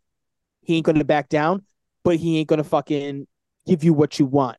No. And if yeah. he's going to give you son, he's going to give you that work on the ice. Well, he also knows that um, there's not one human being in the NHL that he is going to beat in a fight. He is just too small, too weak right now. But you know, give us some that's time. He'll. Uh, that's what he's got his teammates for, stepping up for him. Yeah, that's why you got a guy like Foligno on that team. He'll fucking guy who's been right there from every step of the way. Yeah. I, I'm uh, a huge fan of this Bedard kid. He's just done everything the right way, no complaining. And the one thing that really makes me like a player that has that much talent, he's just grateful. He's humbled. He understands that he's one of the few that gets to do what many people dream that they could do. It's good for him. Yeah, and he's uh he, I mean the way he keeps going, he's gonna have himself a very, very long career. He is off to a hell of a start. Uh Robbie, another player that is off to just a blitzing start. I feel like we've been talking about this guy every single podcast since the NHL season started. William fucking Nylander. 15 straight games to start the season now with a point. Still not signed to a contract. Now I know when this season started, I was like, this guy's out of his fucking mind for asking for 10, 10 and a half million dollars. Robbie, I don't really give a fuck what the number is right now. Sign this man to a contract. Sign not him to a contract. tomorrow, not after breakfast. Now. Get him for seven years at $10 million a year. I think that works well for both sides. Uh, it still leaves a little bit of wiggle room with the cap going up. I, you have to bring this guy back. I mean, at this point, he's been the most electric guy. Marner, you can't even really notice out there half the time. We're paying him 11 and a half. Matthews is obviously doing what Matthews does. He's worth every fucking penny. But Nice. Nylander, exactly, exactly. You have Knies now making 950k for at least another year. I mean, you have the time. Now is the time to do it. Sign him to this contract. Pencil him in. You need him on this team. There's no ifs ands or buts about it. The guy's electric. Uh, and uh, and more Leaf news too, Robbie. Uh, Nikita Zadorov, heavy hitting defenseman for the Calgary Flames, would be a great addition to any team, uh, any playoff team. He has that real gritty playoff style of hockey. Uh, immediately after the game against Toronto, Nikita Zadorov did request a trade out of Calgary, and initial reports are reporting that three teams had immense interest in acquiring Zadorov and made calls right away. And that was the Toronto Maple Leafs, New Jersey Devils, and the Vancouver Canucks. So, all teams that could use a little extra piece on defense. I don't know what the price is going to be to acquire Zadora, but if the Leafs are able to get in there and grab him, that would be huge. Uh, obviously, you look at the offseason acquisition of John Klingberg, that signing, it has really not worked out well. John Klingberg has looked pretty fucking horrendous. Realistically, Robbie, uh, for the the four big free agent signings for the Leafs this year were Ryan Reaves, Klingberg, Max Domi, and Tyler Bertuzzi all four have really kind of looked like crap. If we're going to be honest, Well, we know what you're getting out of Ryan Reaves. Ryan Reaves fucking sucks, but he is the guy that is going to cause, you know, intimidate the other team. He's Yeah, but up for. He- he- you can't play him, Robbie, if he keeps playing like this. The guy is on the ice. He- I think he's he hasn't been on for a goal fourth yet. He's been on for I think nine goals against. I'm at the end of the day, I know the guy's an intimidating factor, but you can't use a roster spot on him if he's just going to go out there and fucking do nothing. Got a Tyler Bertuzzi was a guy I had big hopes and He hasn't done really fuck all. Max Domi, I didn't really have much expectation for Max Domi because I know the type of player he is. I'm not sure he's had the start he wanted to, but I think he's kind of right where I thought he was going to be. So I'm not too disappointed in him. Before you're, gonna- before you're going to put the blame on all these four, you can't put these guys ahead of the goaltending for the Toronto Maple Leafs. No, the You- goaltending. I'm just saying, just for the like the hype of these acquisitions coming in, like we we we were all excited about all four of these guys, and I was excited for Reaves and Bertuzzi. Reaves more so because I, I, was like, more. I think Klingberg was the like one the I was most really excited needed for. that aggressor on the team, someone that's going to be a douchebag on the ice. I was most excited for Klingberg. I thought that was a perfect piece to bring for the Leafs. D furs him up a little bit, gives him that bit of an offensive push too for the D, but still gets that defensive stability. Uh, but he is just fucking. He has looked horrendous, man. Absolutely horrendous. But we'll have to keep Ryan Zadorov here. I would say if if the rumors are true, I'd say within the next couple weeks he'll probably be shipped off somewhere, and let's hope it's in the blue and white, Robbie. I got uh, one more thing here on the hockey I got one list. thing I got to talk about too. Once you're done with your Okay, topic, Yeah, I know what you want to talk about. uh, last thing I got before Robbie takes over for the hockey here. Um, Dallas Stars took down the Minnesota Wild. I believe the score was 7 2 in that game. Robbie, I've never in my life seen this in my 27 years of watching hockey. Well, I guess 24 years, we'll say, of watching hockey because I wasn't watching hockey, I'm sure, when I was an infant child. Dallas Stars had seven special teams goals in this game. They had five power play goals and two shorthanded goals. They did not get one five on five goal in a 7 2 beatdown of the Minnesota Wild. I've never seen a team get seven special team goals in one game. So I had that is just amazing to me. Sure. So I had to bring that up. Um, pretty incredible. Obviously, the power play is clicking, but if you're going to get two shorthanded goals in a game, you either got to a look at wow, that's a hell of a penalty kill unit, or what the fuck is Minnesota doing over there?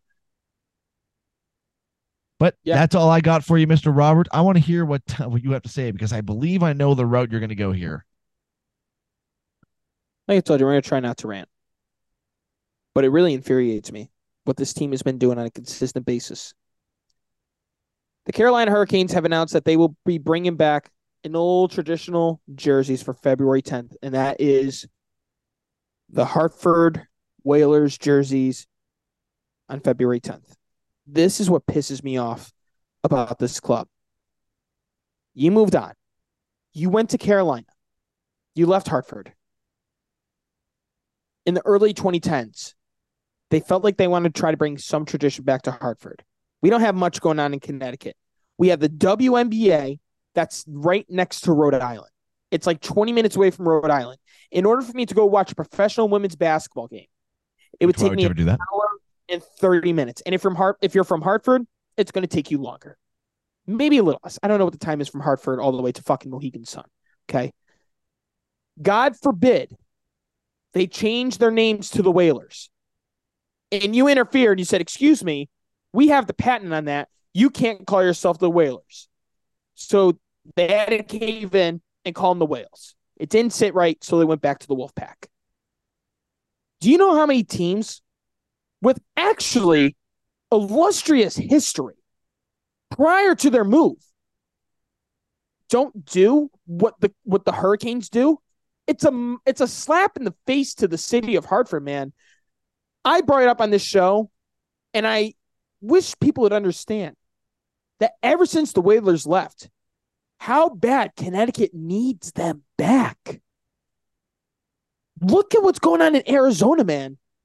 Look what's going on in Anaheim, San Jose. They don't care for their fucking hockey teams over there. And especially we know about Arizona.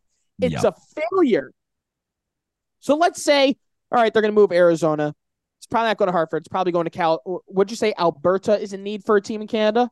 No, it could be Quebec. It could be. Uh, I think Yukon or Connecticut could be up there. I saw a few that they were saying even Atlanta was in that. I, I could not see it going back to Atlanta. Salt Lake City.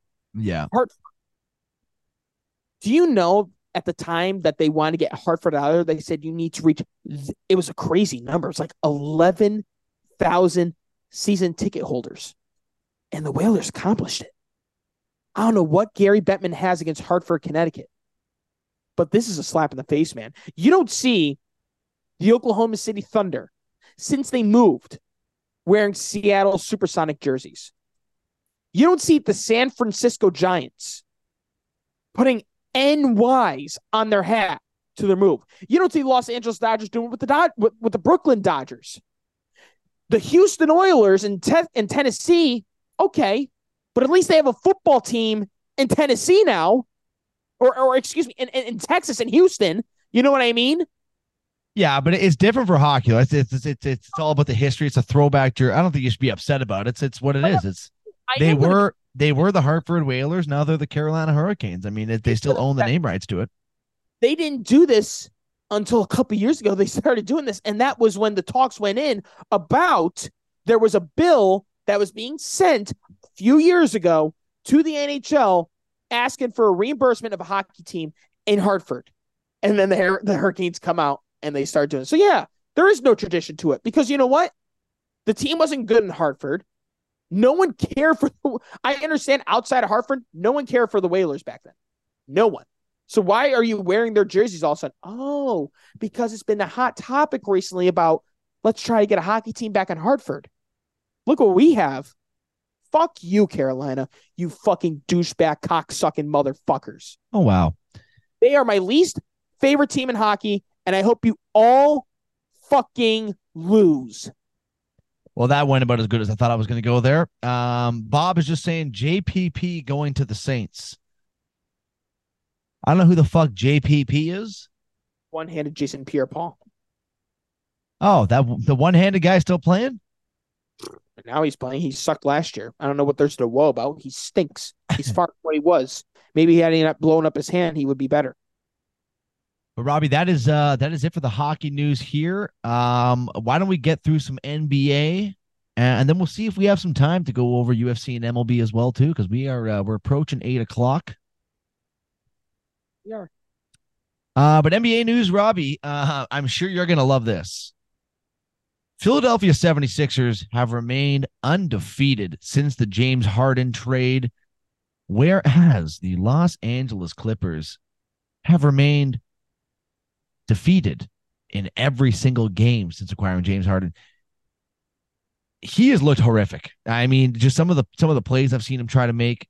Uh, what was that system line he had? Uh, the line when they were talking about uh, if he could go and adapt to a system, and he said that uh, he doesn't play with systems; he is the system. I believe was one of one of his interview quotes he had back in the day. So clearly, he's just showing that he is not the system. I mean, this guy is bringing a dark cloud to the Clippers organization here. He is, and um, our good friend Joey has said it before, and since he's not here, I'll say it again for him. James Harden is a can sir to any organization. I mean, he's proven that day in and day out. Um, I, I thought the Clippers would at least, uh, you know, I thought they would look okay. It's just they seem that they could not get any sort of bearings uh, with James. Obviously, it's only four games in, right? We're gonna might take a little bit of time for them to click, but so far it is not looking good, and uh, it's it's actually gotten so bad where Ty Lue, the head coach of the Clippers, had to basically come out and not only give James Harden shit, but kind of just kind of push him in the right direction, saying I think he's trying to do too much out there, and I don't know if I'm James Harden with the way that his uh, ego is, or the way that I'm looking at his ego. I don't know if he really would like those comments that Mister Lue said about him. Um, how's that, Zachary? Plus minus players of the week. Jayson Tatum in four games was a plus 72. Awesome. Would you like to guess what James Harden's was? Minus 61. 67. Minus 67 with him on the court. And without him on the court, they're plus 20 something. Yeah, not looking good. Um, Russell Westbrook on the game Sunday, they subbed in James Harden for him. You could see Russ going, me? Runs off the court and is like, Kawhi Leonard has been sh- showing increased frustrations as of late. You could say it's only four games in, they could figure out. Zach, I don't know if they can, dude. That's why I said at the time of the trade, I don't think it's a win win for either team. I think the win, because while we're on the topic of the Sixers, I'll get to it. The Clippers traded their fucking benched for, for, for James Harden and they traded picks away. And yep. the Sixers, those guys, Nicolas Batum, Marcus Morris, acquired a lot of depth. They're not going to be anything special to help them lead for a championship run. James Harden is a cancer, and it's only a matter of time until he realizes he needs to be more of a team player than an individual. And you know what's crazy, bro? When he got traded to Brooklyn, he was playing at an MVP caliber level, Zach. He was incredible up until the hamstring injury. Yeah, he, he was, really has taken a big step back the last couple years. Great last year. He was. He was great last year in Philadelphia. And then when he wasn't named an all star, he fucking dropped off. He dropped off. Did you know? I mean, I'm glad I listened to this Mavs announcers, uh, Mavs announcers rant. You wanted Dwight Howard. They shipped off Dwight Howard. You wanted Chris Paul. Then you wanted him gone, so they did. You wanted Russell Westbrook. So they did. You wanted the team to fly out the next day so you can go party for the night. So they did. You wanted to go to Brooklyn. They traded you to Brooklyn. You played with the best three players. Then you got tired of it because Kyrie wasn't vaccinated. You went to Philly. Then you got tired of it. Now you're going to the Clippers. How many more chances do you think you can get acting like this? What are you going to do? You're going to go to the GM be like, I don't like the way Kawhi Leonard's playing basketball. You need to trade him. Bitch. Oh, oh yeah. did I say I mean uh, uh, uh, Paul George? Bitch. James Harden is a bona fide loser. You fucking loser. I probably couldn't agree more with Robbie on that one there. He is a bit of a zero. Um, and if, if we are keeping this news with the 76ers, we actually have a. Oh, really I'm going to say this really quick. Sorry. You know what? Go ahead and say what you're saying. I should not have interrupted you like that. I was just going to say, I think we have a sports cave first here, Robbie. We have an injury to report in basketball um, that happened completely nowhere even near the stadium. Kelly Oubre Jr. Uh, was plowed by a car. I believe it was Saturday evening. Um, non-life threatening injuries, which is good, but it does say that he will miss a significant amount of time after getting hit by a fucking car. I mean, who saw that one coming?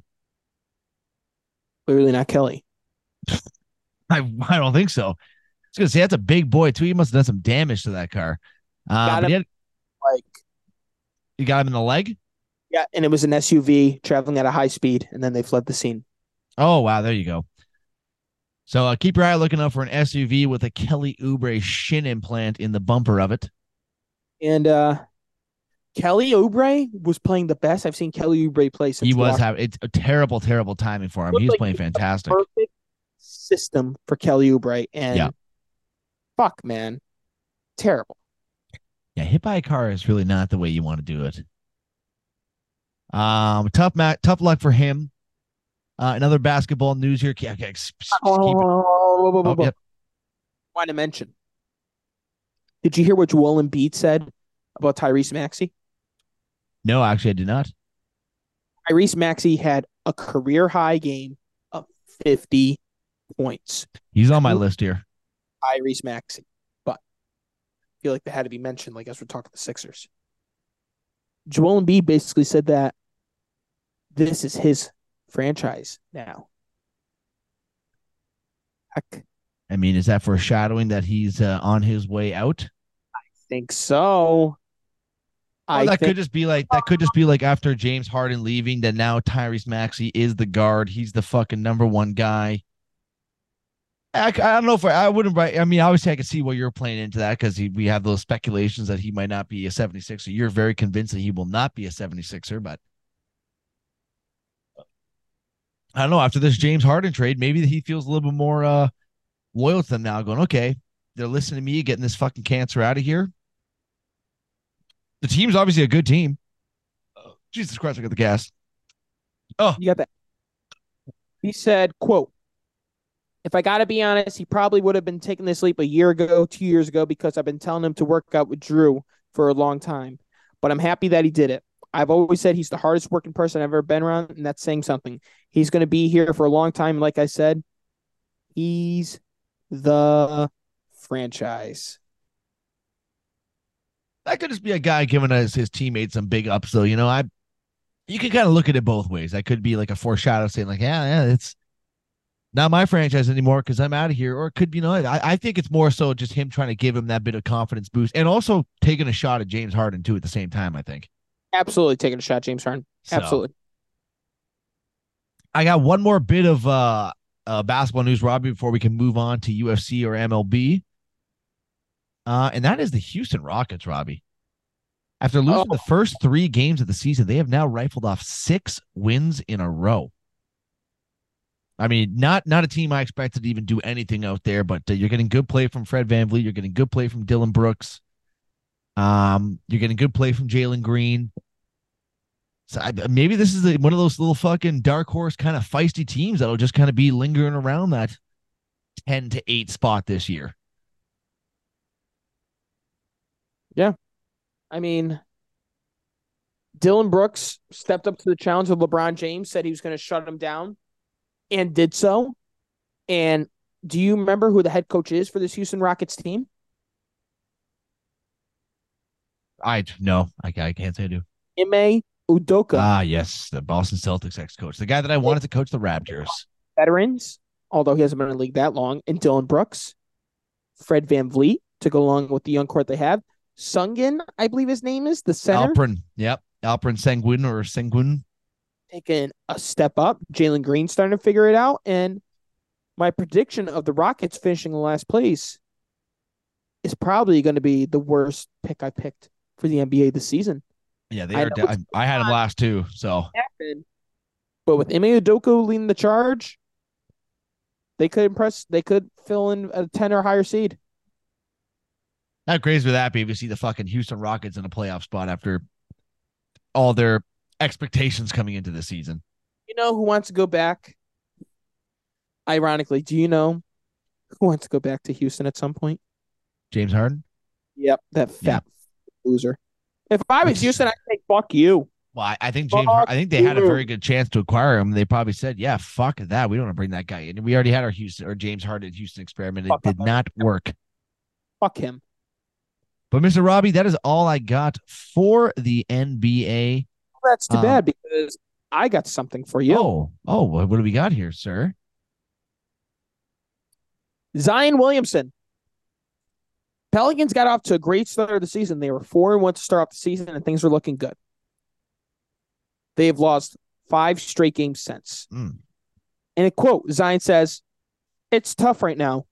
But like I said, I'm taking a little backseat right now and I'm trusting the process. I'm trying my best to buy in right now. Not exactly what you want to hear from your star player. How long have I said? I know he signed his contract extension. There is a destination that is made for Zion Williamson. What have I always said, Zach? You probably forgot. You Yeah, I probably got definitely definitely don't know.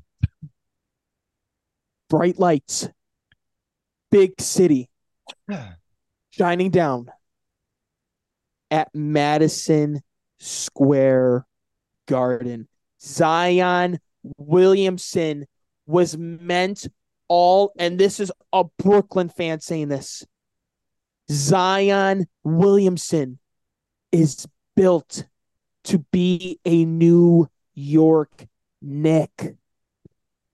Well, I would love to see what they would have to fucking trade away to acquire someone like him. Here's what I would trade them. I'm not putting RJ Bear as part of the package deal. I'm keeping RJ Bear. I'd be keeping RJ and I'd be keeping Jalen Brunson. Correct. I'll give you Julius Randle. I'll give you Immanuel Quickley. Uh, Quickley. Josh Hart. Three first round picks Wow. In return. Give me Zion, Jose Alvarado, and whatever else needs to fill in for salary reasons. That would be hell of a blockbuster. And I feel like the Knicks get a guy like Zion and they're able to keep RJ and Jalen Brunson. We could be looking at a hell of a team. And let me tell you why it would make the Knicks better. Oh, I think it'd make him a lot better. let's look at what Julius Randle's done when he's been off, pouting, not showing as much effort. Remember when he was upset when Jalen Brunson took a difficult shot against the Bucks? And prior to that shot, he had 45 points. Yeah, and you were took a difficult three point shot and you walked back on defense. This is why Knicks fans have a love hate relationship for Julius Randle. You know what they'll love? They'll love Zion. well, I mean, everyone knows you're getting with Zion. I mean, you're getting a fucking truck. Um, but a guy that his knee, I think, is one big jump away from just absolutely exploding because of all the weight he's got coming down on it. And here's the other thing that could be scary though. Tom Thibodeau is a coach that makes you play your ass off every second you're out there. So maybe it could become a little risky, but it's a risk I would take. I mean, I think if it's if it's a possibility, I think it is definitely something they have to uh if you look, do you know who the best player's been for the Knicks this year? been RJ. been RJ Barrett. He's taken that step that they've been waiting for. Canada. Itchy, itchy. Is that uh you got any more basketball news for us there? Uh, Scottie Barnes is still killing it. Right. Bridges yesterday had a career high in rebounds. He also shot nine of fifteen from inside the arc and two for fourteen outside the three point Oh. line. And uh, oh, the uh, Lakers win their first game without LeBron James. The Lakers are a forty percent chance of making the playoffs this year. I'm sure that Uh, number will increase. Sure, Klay Thompson has struggled, Yeah, could have guessed that one. And I think that's all we got, Zach. Well, Robbie, I ask you this now. Um, eight ten. I think we have enough time to go over the MLB and UFC. I think there's not too much in there. We can. A couple things to talk about. So I'll, I'll get the MLB ones right here. Okay, okay, Robbie, go and we'll finish it off with a quick recap of UFC 296. I believe it was. I'm not gonna go no UFC 295. Oh. Um, I'm not gonna go through all the Gold Glove and Silver Sluggers. There was a lot of people that won the awards. Volpe Yeah. stands out. I think the Blue Jays won as a team for Gold Yeah. Glove. So yeah, I saw Johnny put that post up. He was saying, "We've won our World Series. The. Blue Jays have won the Team Gold Glove Award." yeah, yeah. Fucking Uh, Johnny. Johnny's Johnny's fucking hilarious. Um, we'll have to get him on for spring training. Um, yeah, yeah, I'll definitely be on him if we get on here again.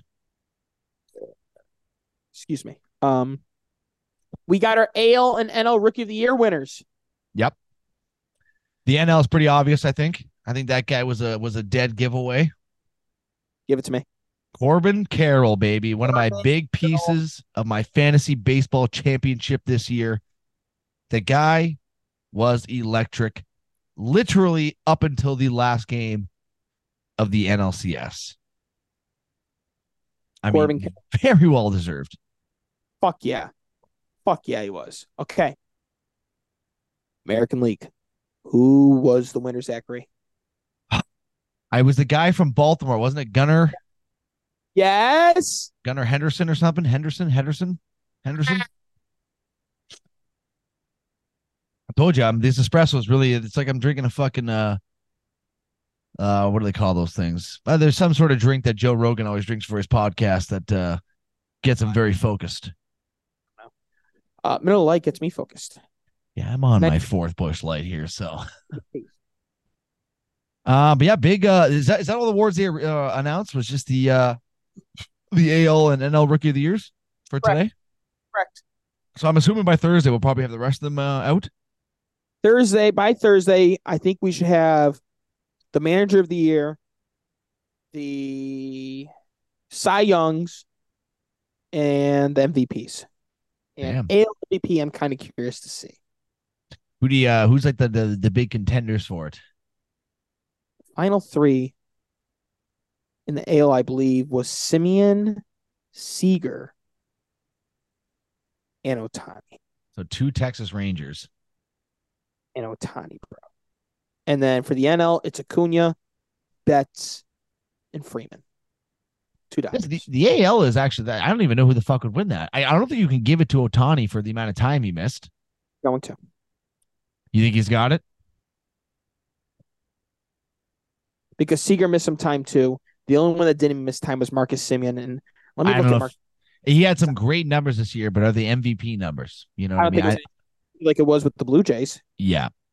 Does it piss you off that you didn't they didn't bring back Marcus Semien? I I, I want to say that I think they attempted to bring back Marcus Semien. I don't think Marcus Semien wanted to play for Toronto. You know what? I can't blame these guys for not coming want to play for Toronto. It's the baseball players probably aren't used to the fucking freezing. I guess they're not really playing during the wintertime anyways, but you have to live here it's cold. You get taxed up your ass.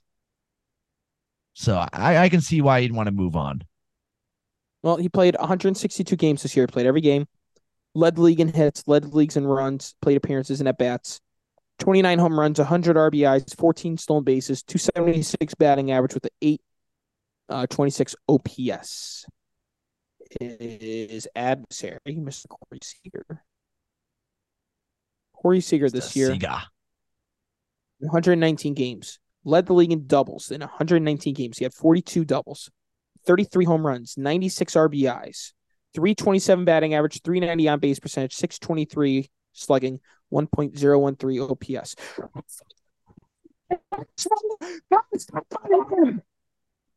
I didn't hear one word you just said there. I'm assuming it has something to do with how the Yankees had a chance to get him, but they didn't get him, and uh, now he's probably going to win the AL MVP this year.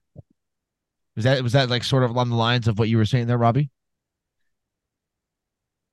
Yes. I said that fucker Brian Cashman had a chance to get him and he didn't. Well, Brian Cashman, uh, Robbie, I, I think if Brian Cashman and Robbie ever met in the street, I think Robbie would be going to jail for life. I think he would absolutely slit his throat in front of everybody. Fucking shit out of him, that fucking old geriatric fuck. Jesus Christ. Well, Shohei Ohtani, in 135 games played. Led the league this year in home runs with 44. 95 RBIs, 20 stolen bases, a 304 batting average. Led the league in on base slugging and OPS 412, 654, 1.006 OPS. And of course, when you talk about Shohei Ohtani, what else do you have to talk about, Zachary? Is pitching. 10 and 5 with a 3.14 ERA, uh, in 132 innings pitched, he had 167 strikeouts. So per nine innings, he had 11.4. Okay, well, when you put it like that, yeah, I think Shohei Ohtani is going to win this MVP this year. Honestly, I'd be happy with any three of them. I mean, they, they, I think it's deserved. I, I would like to see Semien win it just being an ex Blue Jay, but I think he's probably going to be third in voting. Should win it over Semien, but prior to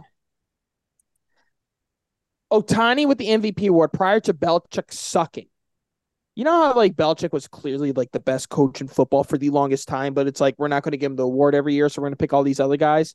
Eventually, that's going to happen to Ohtani. It's going to be like, you Yeah. know, this baseball, we can't give him the MVP. Well, it was like when Russell Westbrook was getting fucking averaging triple doubles every year. That it's like uh, the first time he did it was like this guy's a bona fide MVP. And then it was like, okay, no, this is just what he does. We can't just keep fucking handing these out to this guy. I think you're probably right about that. I think it's going to fizzle out and it's going to be one of those awards like where he might be the most deserving every year, but it's going to have to be a new face. I think what you really have to take into accountability as well when you do this. I mean, defense matters in sports, man. Corey Seager was a finalist for the Gold Glove and he lost out to Volpe. Shohei Ohtani's not fine. I get it. He's a pitcher. It's different, but the dude doesn't play any defense neither. Well, he Defense- pitches and he hits. I mean, No, the guys that are playing defense aren't going out there and throwing you fucking eight scoreless innings. I just don't want to see someone win the MVP every fucking year. Well, I think he's got it penciled in this year, unfortunately. Yeah, and I'm not going to be upset if he does, but you know what I mean. Oh, I know what you Oh. mean. in Astros were very quick to fill in their managerial role. They brought in Joe Espinoza, their bench coach, will fill in, and that was the right thing to do. Keep it within the organization. Don't try to bring some sort of outsider because when you take on that um, that job, it's a it's a lot different than what it was before the cheating scandal. So you got to Yeah. be very connected with that clubhouse, and uh, he'll fit in just fine. New manager hiring out in Houston. Uh, and Mr. Robbie, I believe that I guess that's probably all we got for the MLB. We have more awards picks for you guys coming on Thursday. I see when they start signing free agents really quick. Yes, you may. Can MLB free agents sign? I would assume it's not yet, right? Because that would probably be the fucking probably be some big guys signing right away. Yeah, so they could sign right now at Oh, any time. So wait and see the uh, where these big names are going to be going. Well, there not too many big names this offseason, but oh, there's a good amount of names. Good amount. You got Shohei, obviously. yeah, Seager, Like, Seager. Seager's Seager. Oh, he, I thought he signed a one year. brother. He, him, and Semien. Oh yeah, he signed the yeah, yeah, that's my bad. That is my bad. I totally I know exactly what you're saying right there. yeah, that was terrible of you.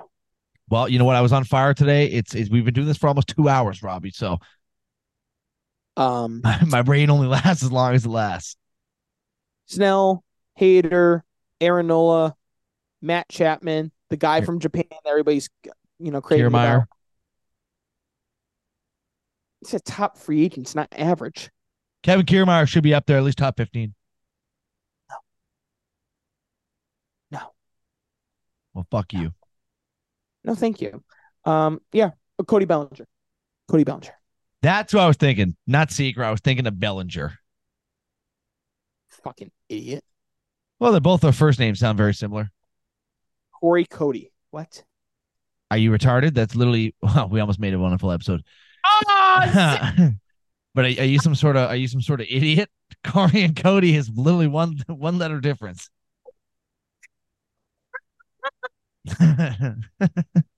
no. ah, fuck.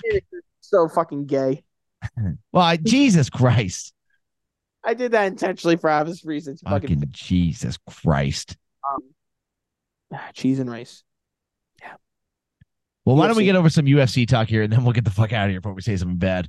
Uh UFC guys, I know everyone was disappointed with Jon Jones falling out. The Jon Jones Stipe main card was not uh was not the main card for this fight. And I mean the card on paper really didn't look that good. This was one of the greatest UFC cards I have ever seen in my entire life. Every single fight was a finish, either a knockout or submission. They might have all been knockouts if I remember correctly. It was fucking beatdown after beatdown. Tom Aspinall, that that Sergey Pavlovich guy that he was fighting has such a strong punch. I'm like, if he lands you, I don't know what to say. Tom Aspinall is legit. I read something about this guy, Robbie. This guy's dad, when I believe he was like eight years old or something, maybe even younger, his dad quit his job to become a full time MMA trainer for his son. So this Tom Aspinall guy has been just his life has been MMA basically since he's been eight years old. And it was pretty fucking cool to see him win the title and go over to throw it on his dad's shoulder. I mean, that is just a lifetime of hard work, just culminating to exactly what you wanted to. Your dreams have come true. I know it's the interim heavyweight champion. You got to defend that title, but nonetheless, no one's ever going to be able to take that away from you with a devastating knockout to Sergey Pavlovich within like three minutes of the first round. Great fight.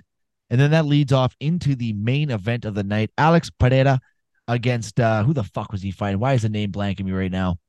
Yuri. I'm not even gonna attempt to say that guy's last name. Um I mean, I the one thing I will say about this fight for a championship fight, that was a extreme early stoppage. I mean, I understand Yuri looked like he was out on the floor there, but when he was on his back, it looked like he regained consciousness very quickly. I don't know what would have happened if the ref would have let it go. Maybe he's able to regain. But uh it Who's was really pardon? Who was the referee? I'm not too sure. It wasn't Herb Dean. It wasn't Herb Dean. Throw out some names. It was a white guy. Marc Goddard. I let me see. I'm not too sure who it was.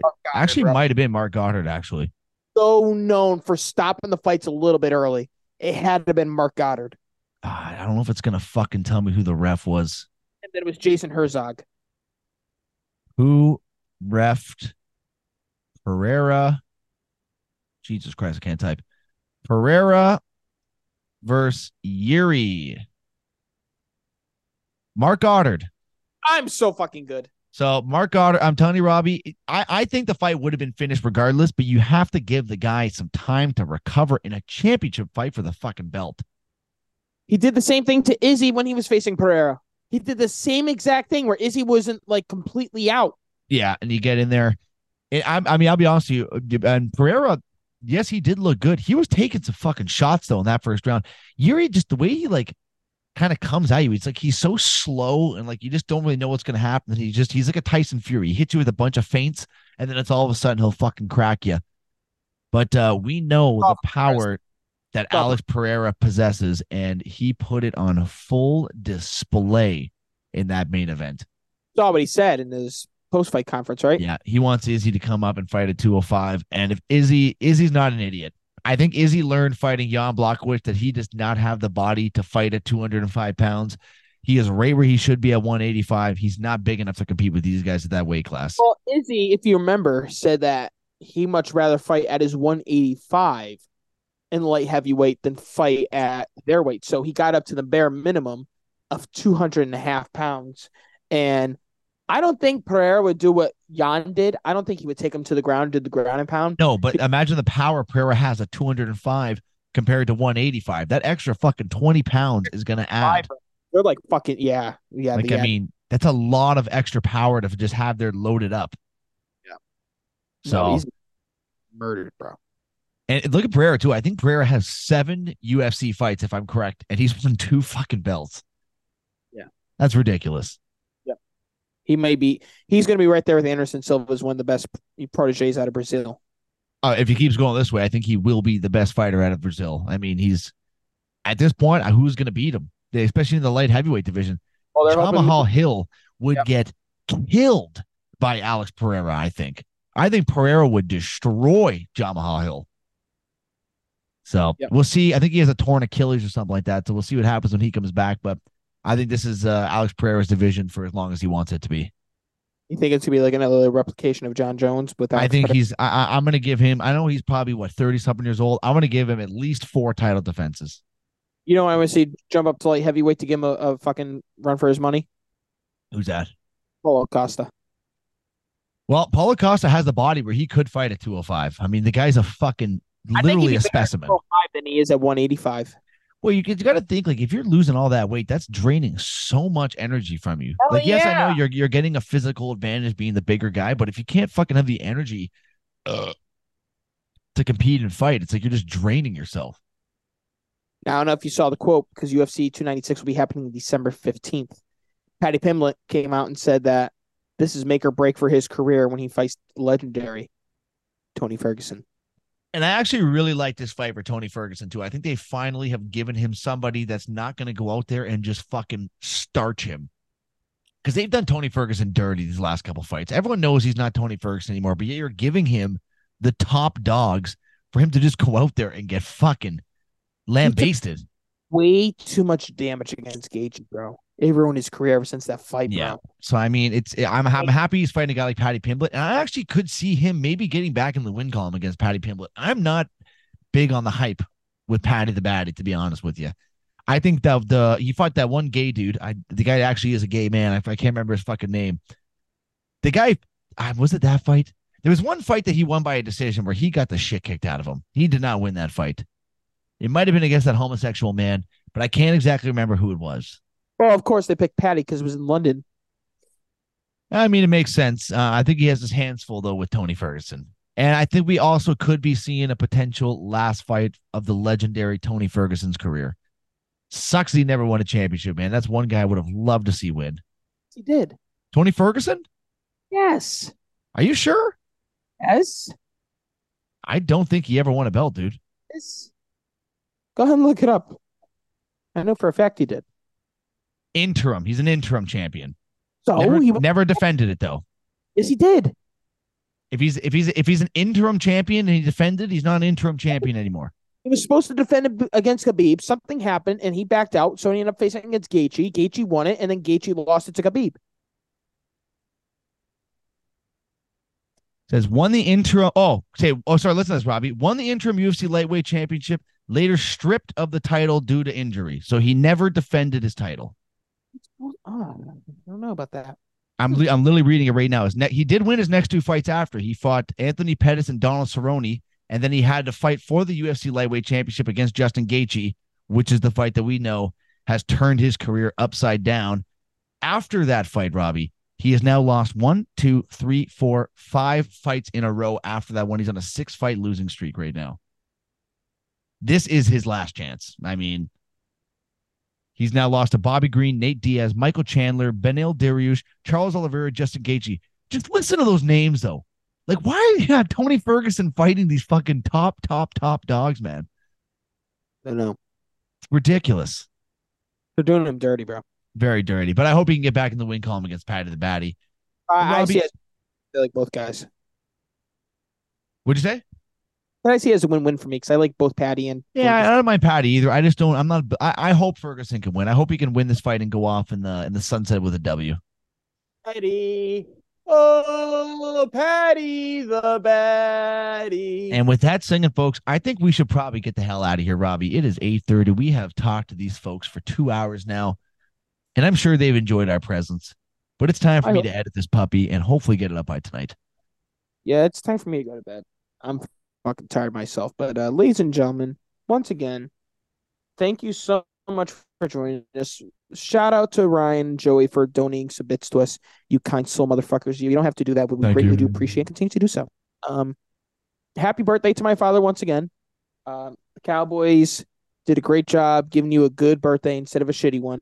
They fulfilled their job, and we'll see if they can do it the rest of the way. Um, that's it. I'm tired. I got a shower. I'm gonna go to bed. So, Zach, do me a favor and just take us out. Thank you.